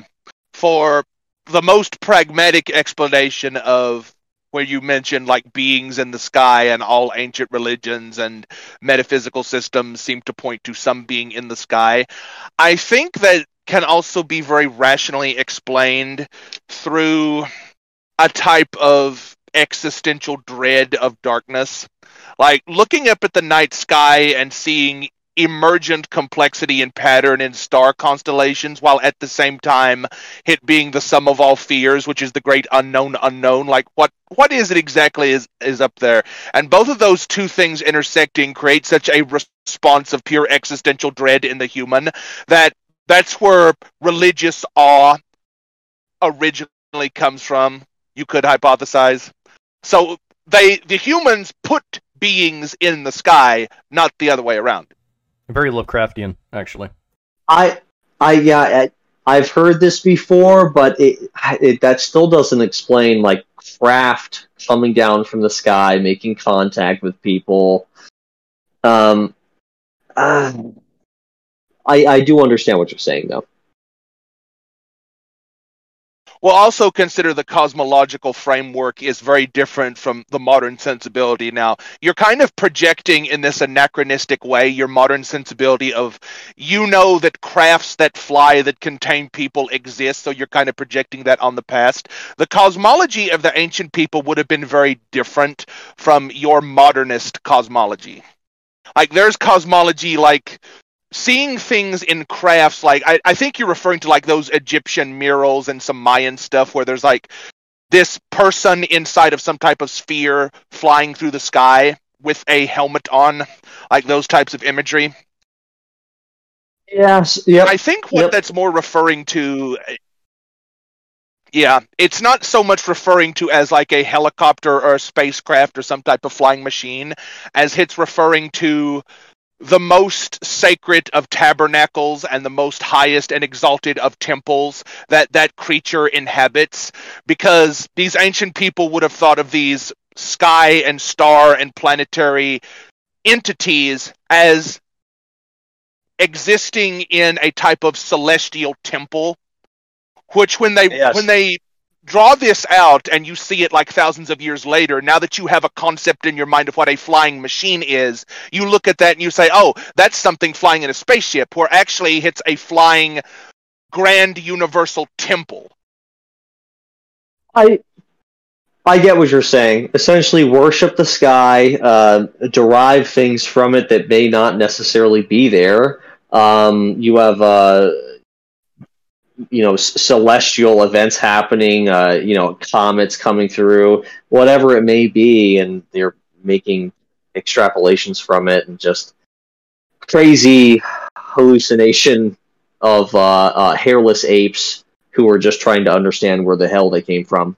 I, yeah, I mean it. That makes sense too. That makes sense too. Oddly enough, And I, think- get that. I, I, I, I, I i'm think- sure. I'm sure that. I'm sure. I'm sure that there is. There's definitely is some of that, no doubt. But uh, how much is it? All of it? I don't know. Oddly enough, I think that uh, some of that might be the origin of uh, uh, uh, lefty philosophy.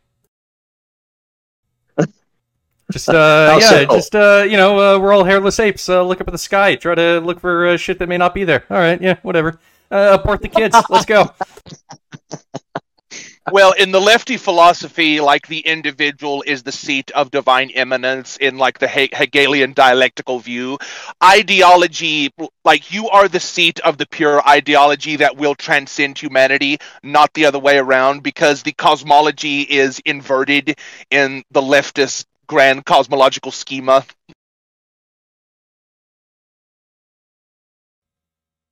Well, right, because uh, uh, uh, according to according to lefty philosophy, uh, and this is like I think this is like g- genuinely like this is a necessary aspect of of their beliefs. Um, essentially, mankind is the highest form of being, and we are supreme, and Yes. there's nothing smarter than us, and we eventually will know everything, which is uh retarded. But you know, whatever.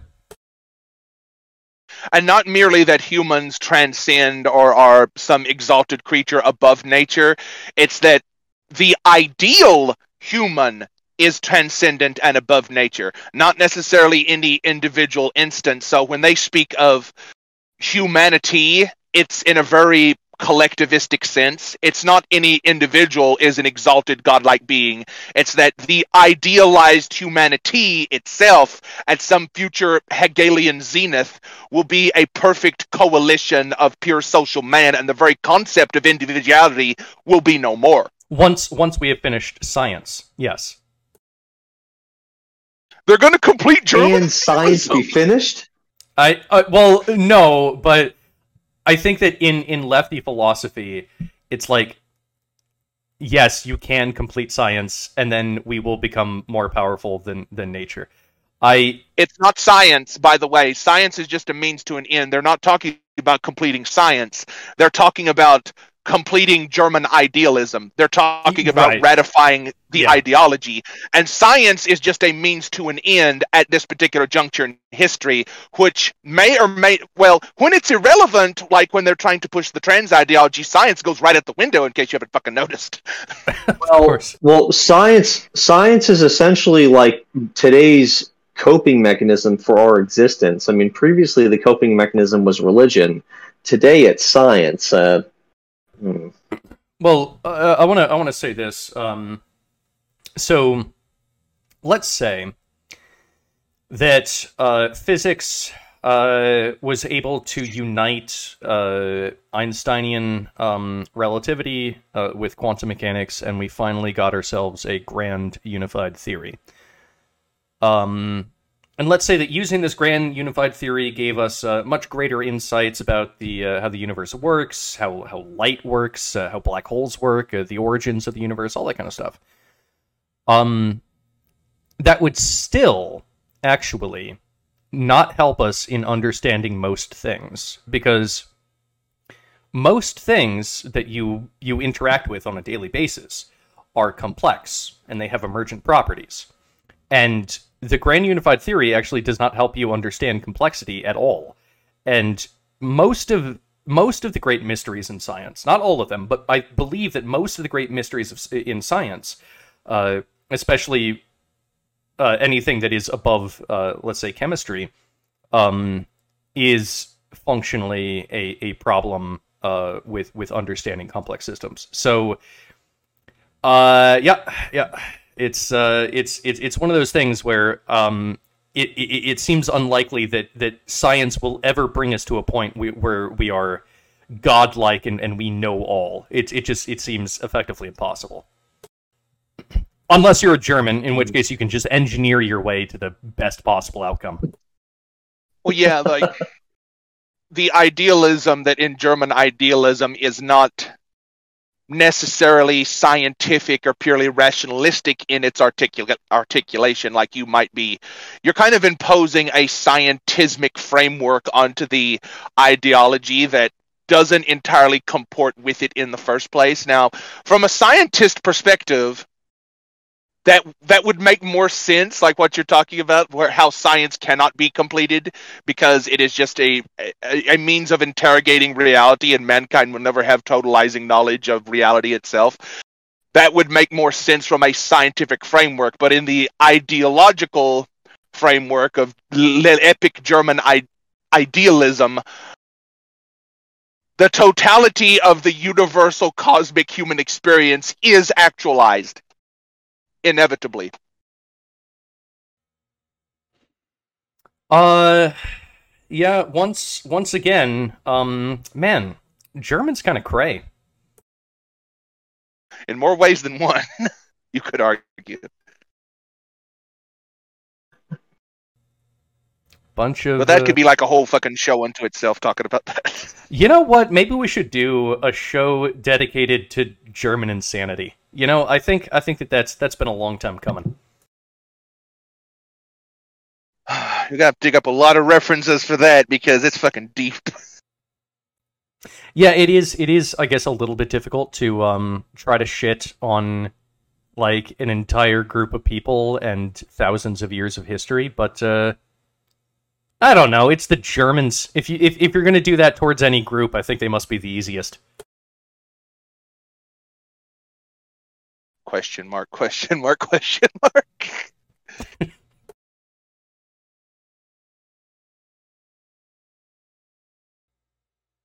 so many Germans to shit on so little time.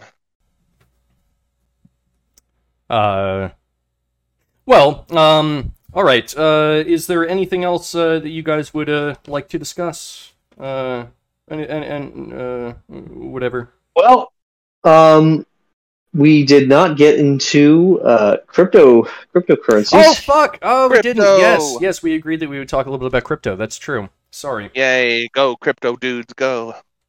All right. So, Yes. um, this is not financial advice, but basically, take all of your savings, everyone, and just put it directly into Dogecoin. God damn it. Yeah, not financial that- that- advice. That is that is definitely the solution to all of the ills in your life. Just go ahead, do it. Everything down the hole. Don't take random financial advice from internet random people. You will go bankrupt. No. Definitely so. Yeah, I mean, cryptocurrency crash. Um, not that surprised, but I, I definitely was not expecting things to get as low as they did. I don't know about the rest of you, but um, I, I was not expecting Bitcoin to dip below twenty thousand. Um, I was not expecting Ethereum to go below a thousand. Uh, Yeah. Yeah, I think um, it it has uh, in the last few days it's been trending up. I think that it, it might be seeing a, a bounce back because I think that the correction was actually too hard. Um, and so it's it's bouncing back now. Uh, uh, I I continue to believe that actually crypto is uh, depending on, on exactly what you're investing in, not just any crypto, but uh, I think that certain cryptos continue to be a sound investment, and in fact, from my perspective, not financial advice, uh, this might be a good buy opportunity uh, right now uh, as, as we speak. I agree. Yeah, I I, I, I agree. However, I, I could see things sliding a bit lower, but how much lower, I don't know. Um, but I, I think that we're closer to the bottom uh, than we are to the top. Let's just say that. Um, but you know what's caused this? This whole Terra Luna debacle. Um, General, I don't know if, uh, or in Breaker, I, Breaker, I don't know if you've kind of looked into this at all, but uh, seems like it was kind of just a big scam, and uh, a lot of it has to do with their uh, pegged uh, tether coin, which essentially just pegs the dollar, and when that broke, it just screwed Terra Luna and a few other cryptocurrencies. Pretty crazy stuff. Yeah, there there was there was a number of bullshit cryptos. Uh, uh the other one was uh, uh the Sia Solana. coin. Uh, well, maybe that, but, but the, the the fucking Sia coin, where literally, um, if you if you divest, like you you uh you lose uh s- some of your investment, and so it encourages people to just continuously invest. That that's literally I a, don't- a a a fucking pyramid scheme.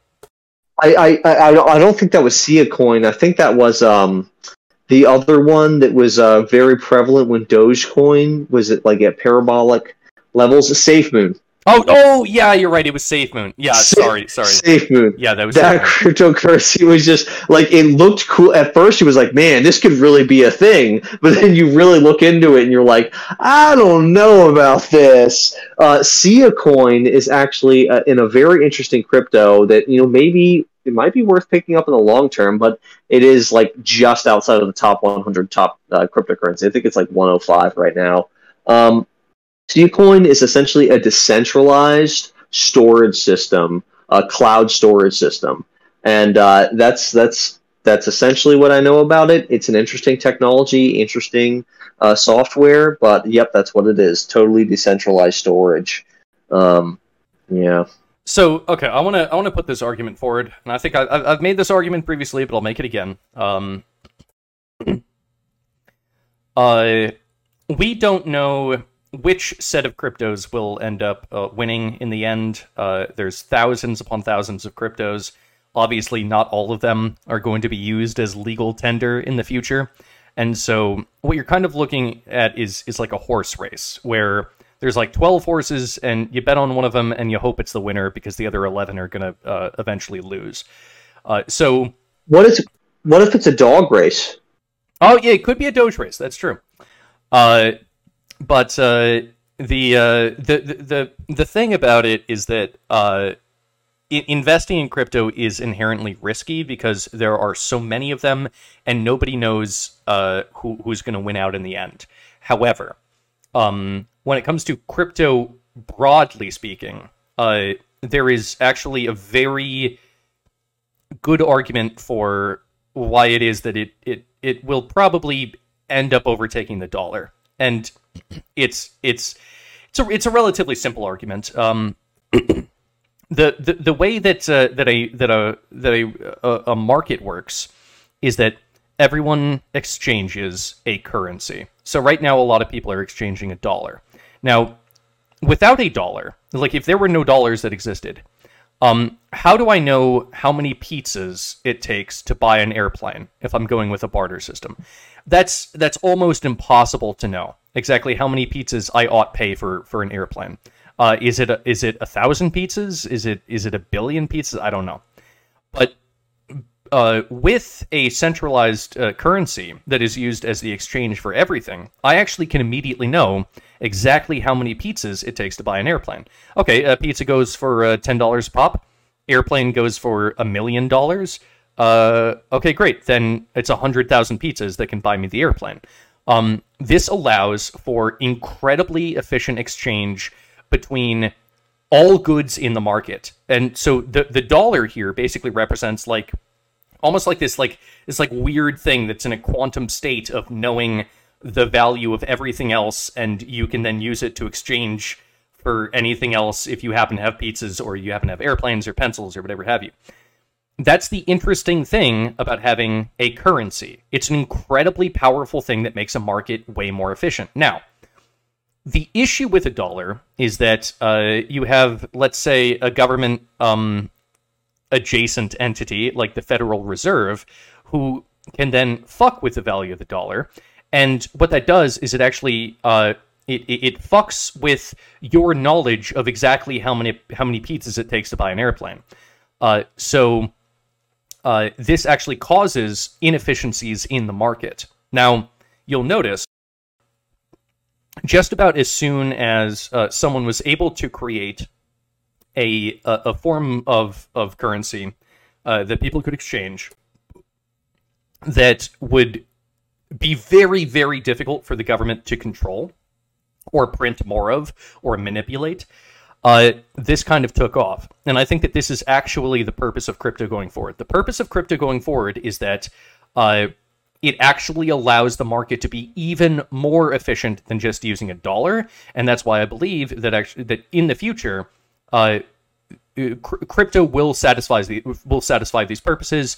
And if you look at something like Bitcoin, that's going to be uh, something that is more akin to gold. Um, it's not actually that great at, at, at you know rapid exchanges, but it is a good store of value. Uh, obviously, um, it's fluctuating right now, but I think you know in the future, let's say in 50 years, I could see uh, Bitcoin being basically the next gold.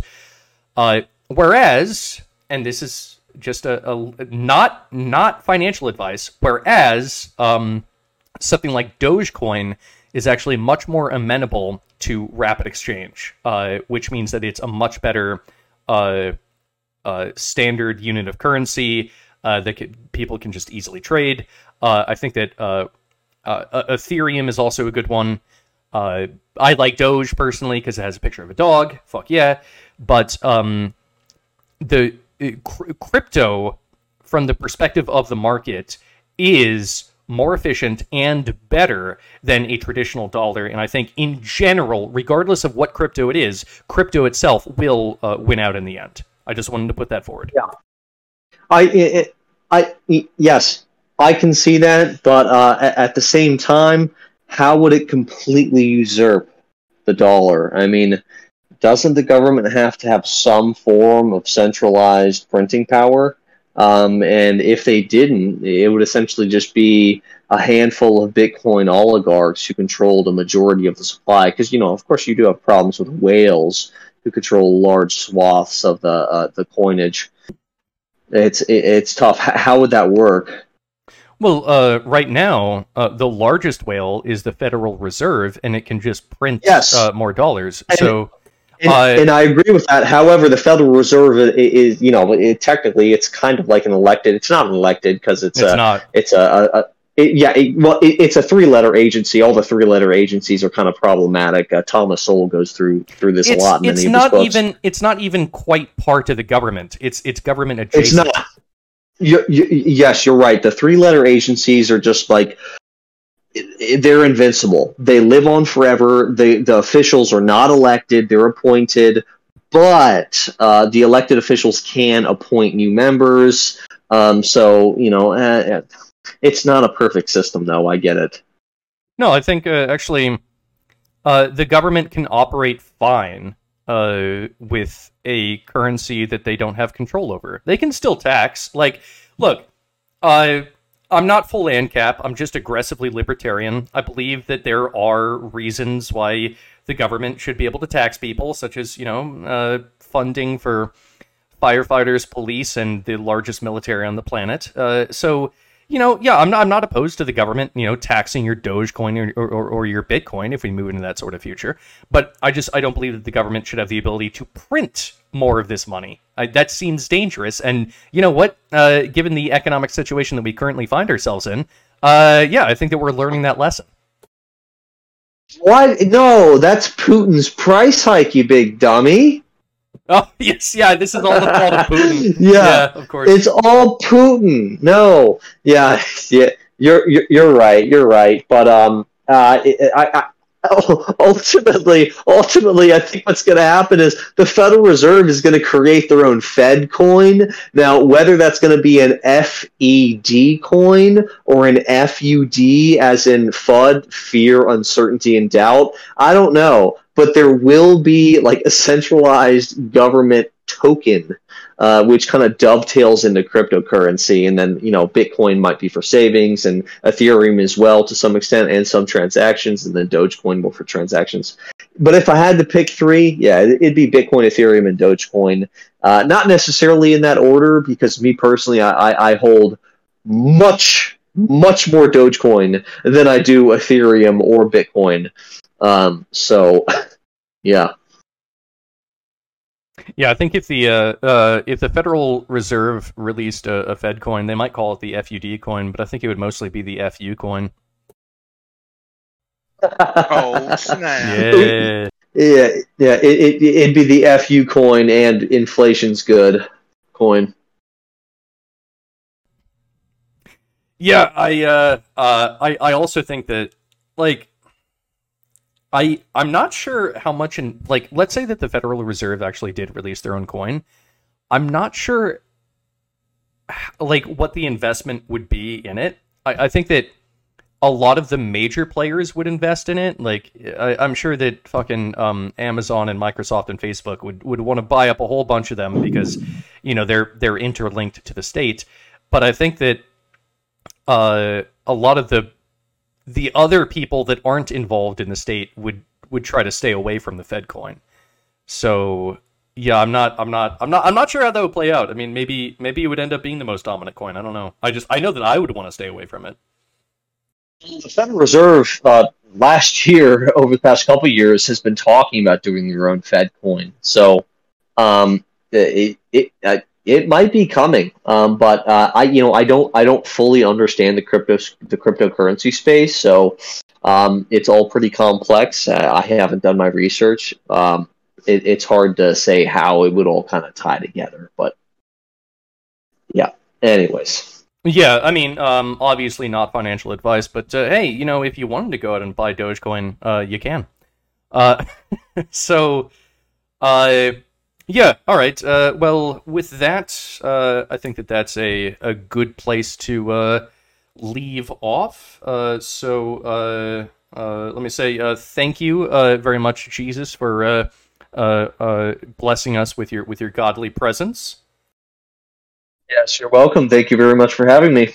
Absolutely, yeah, and we'd uh, we'd love to have you on again. And um, uh, so this is me saying uh, peace out and uh, breaker. Uh, uh, buy all of the things.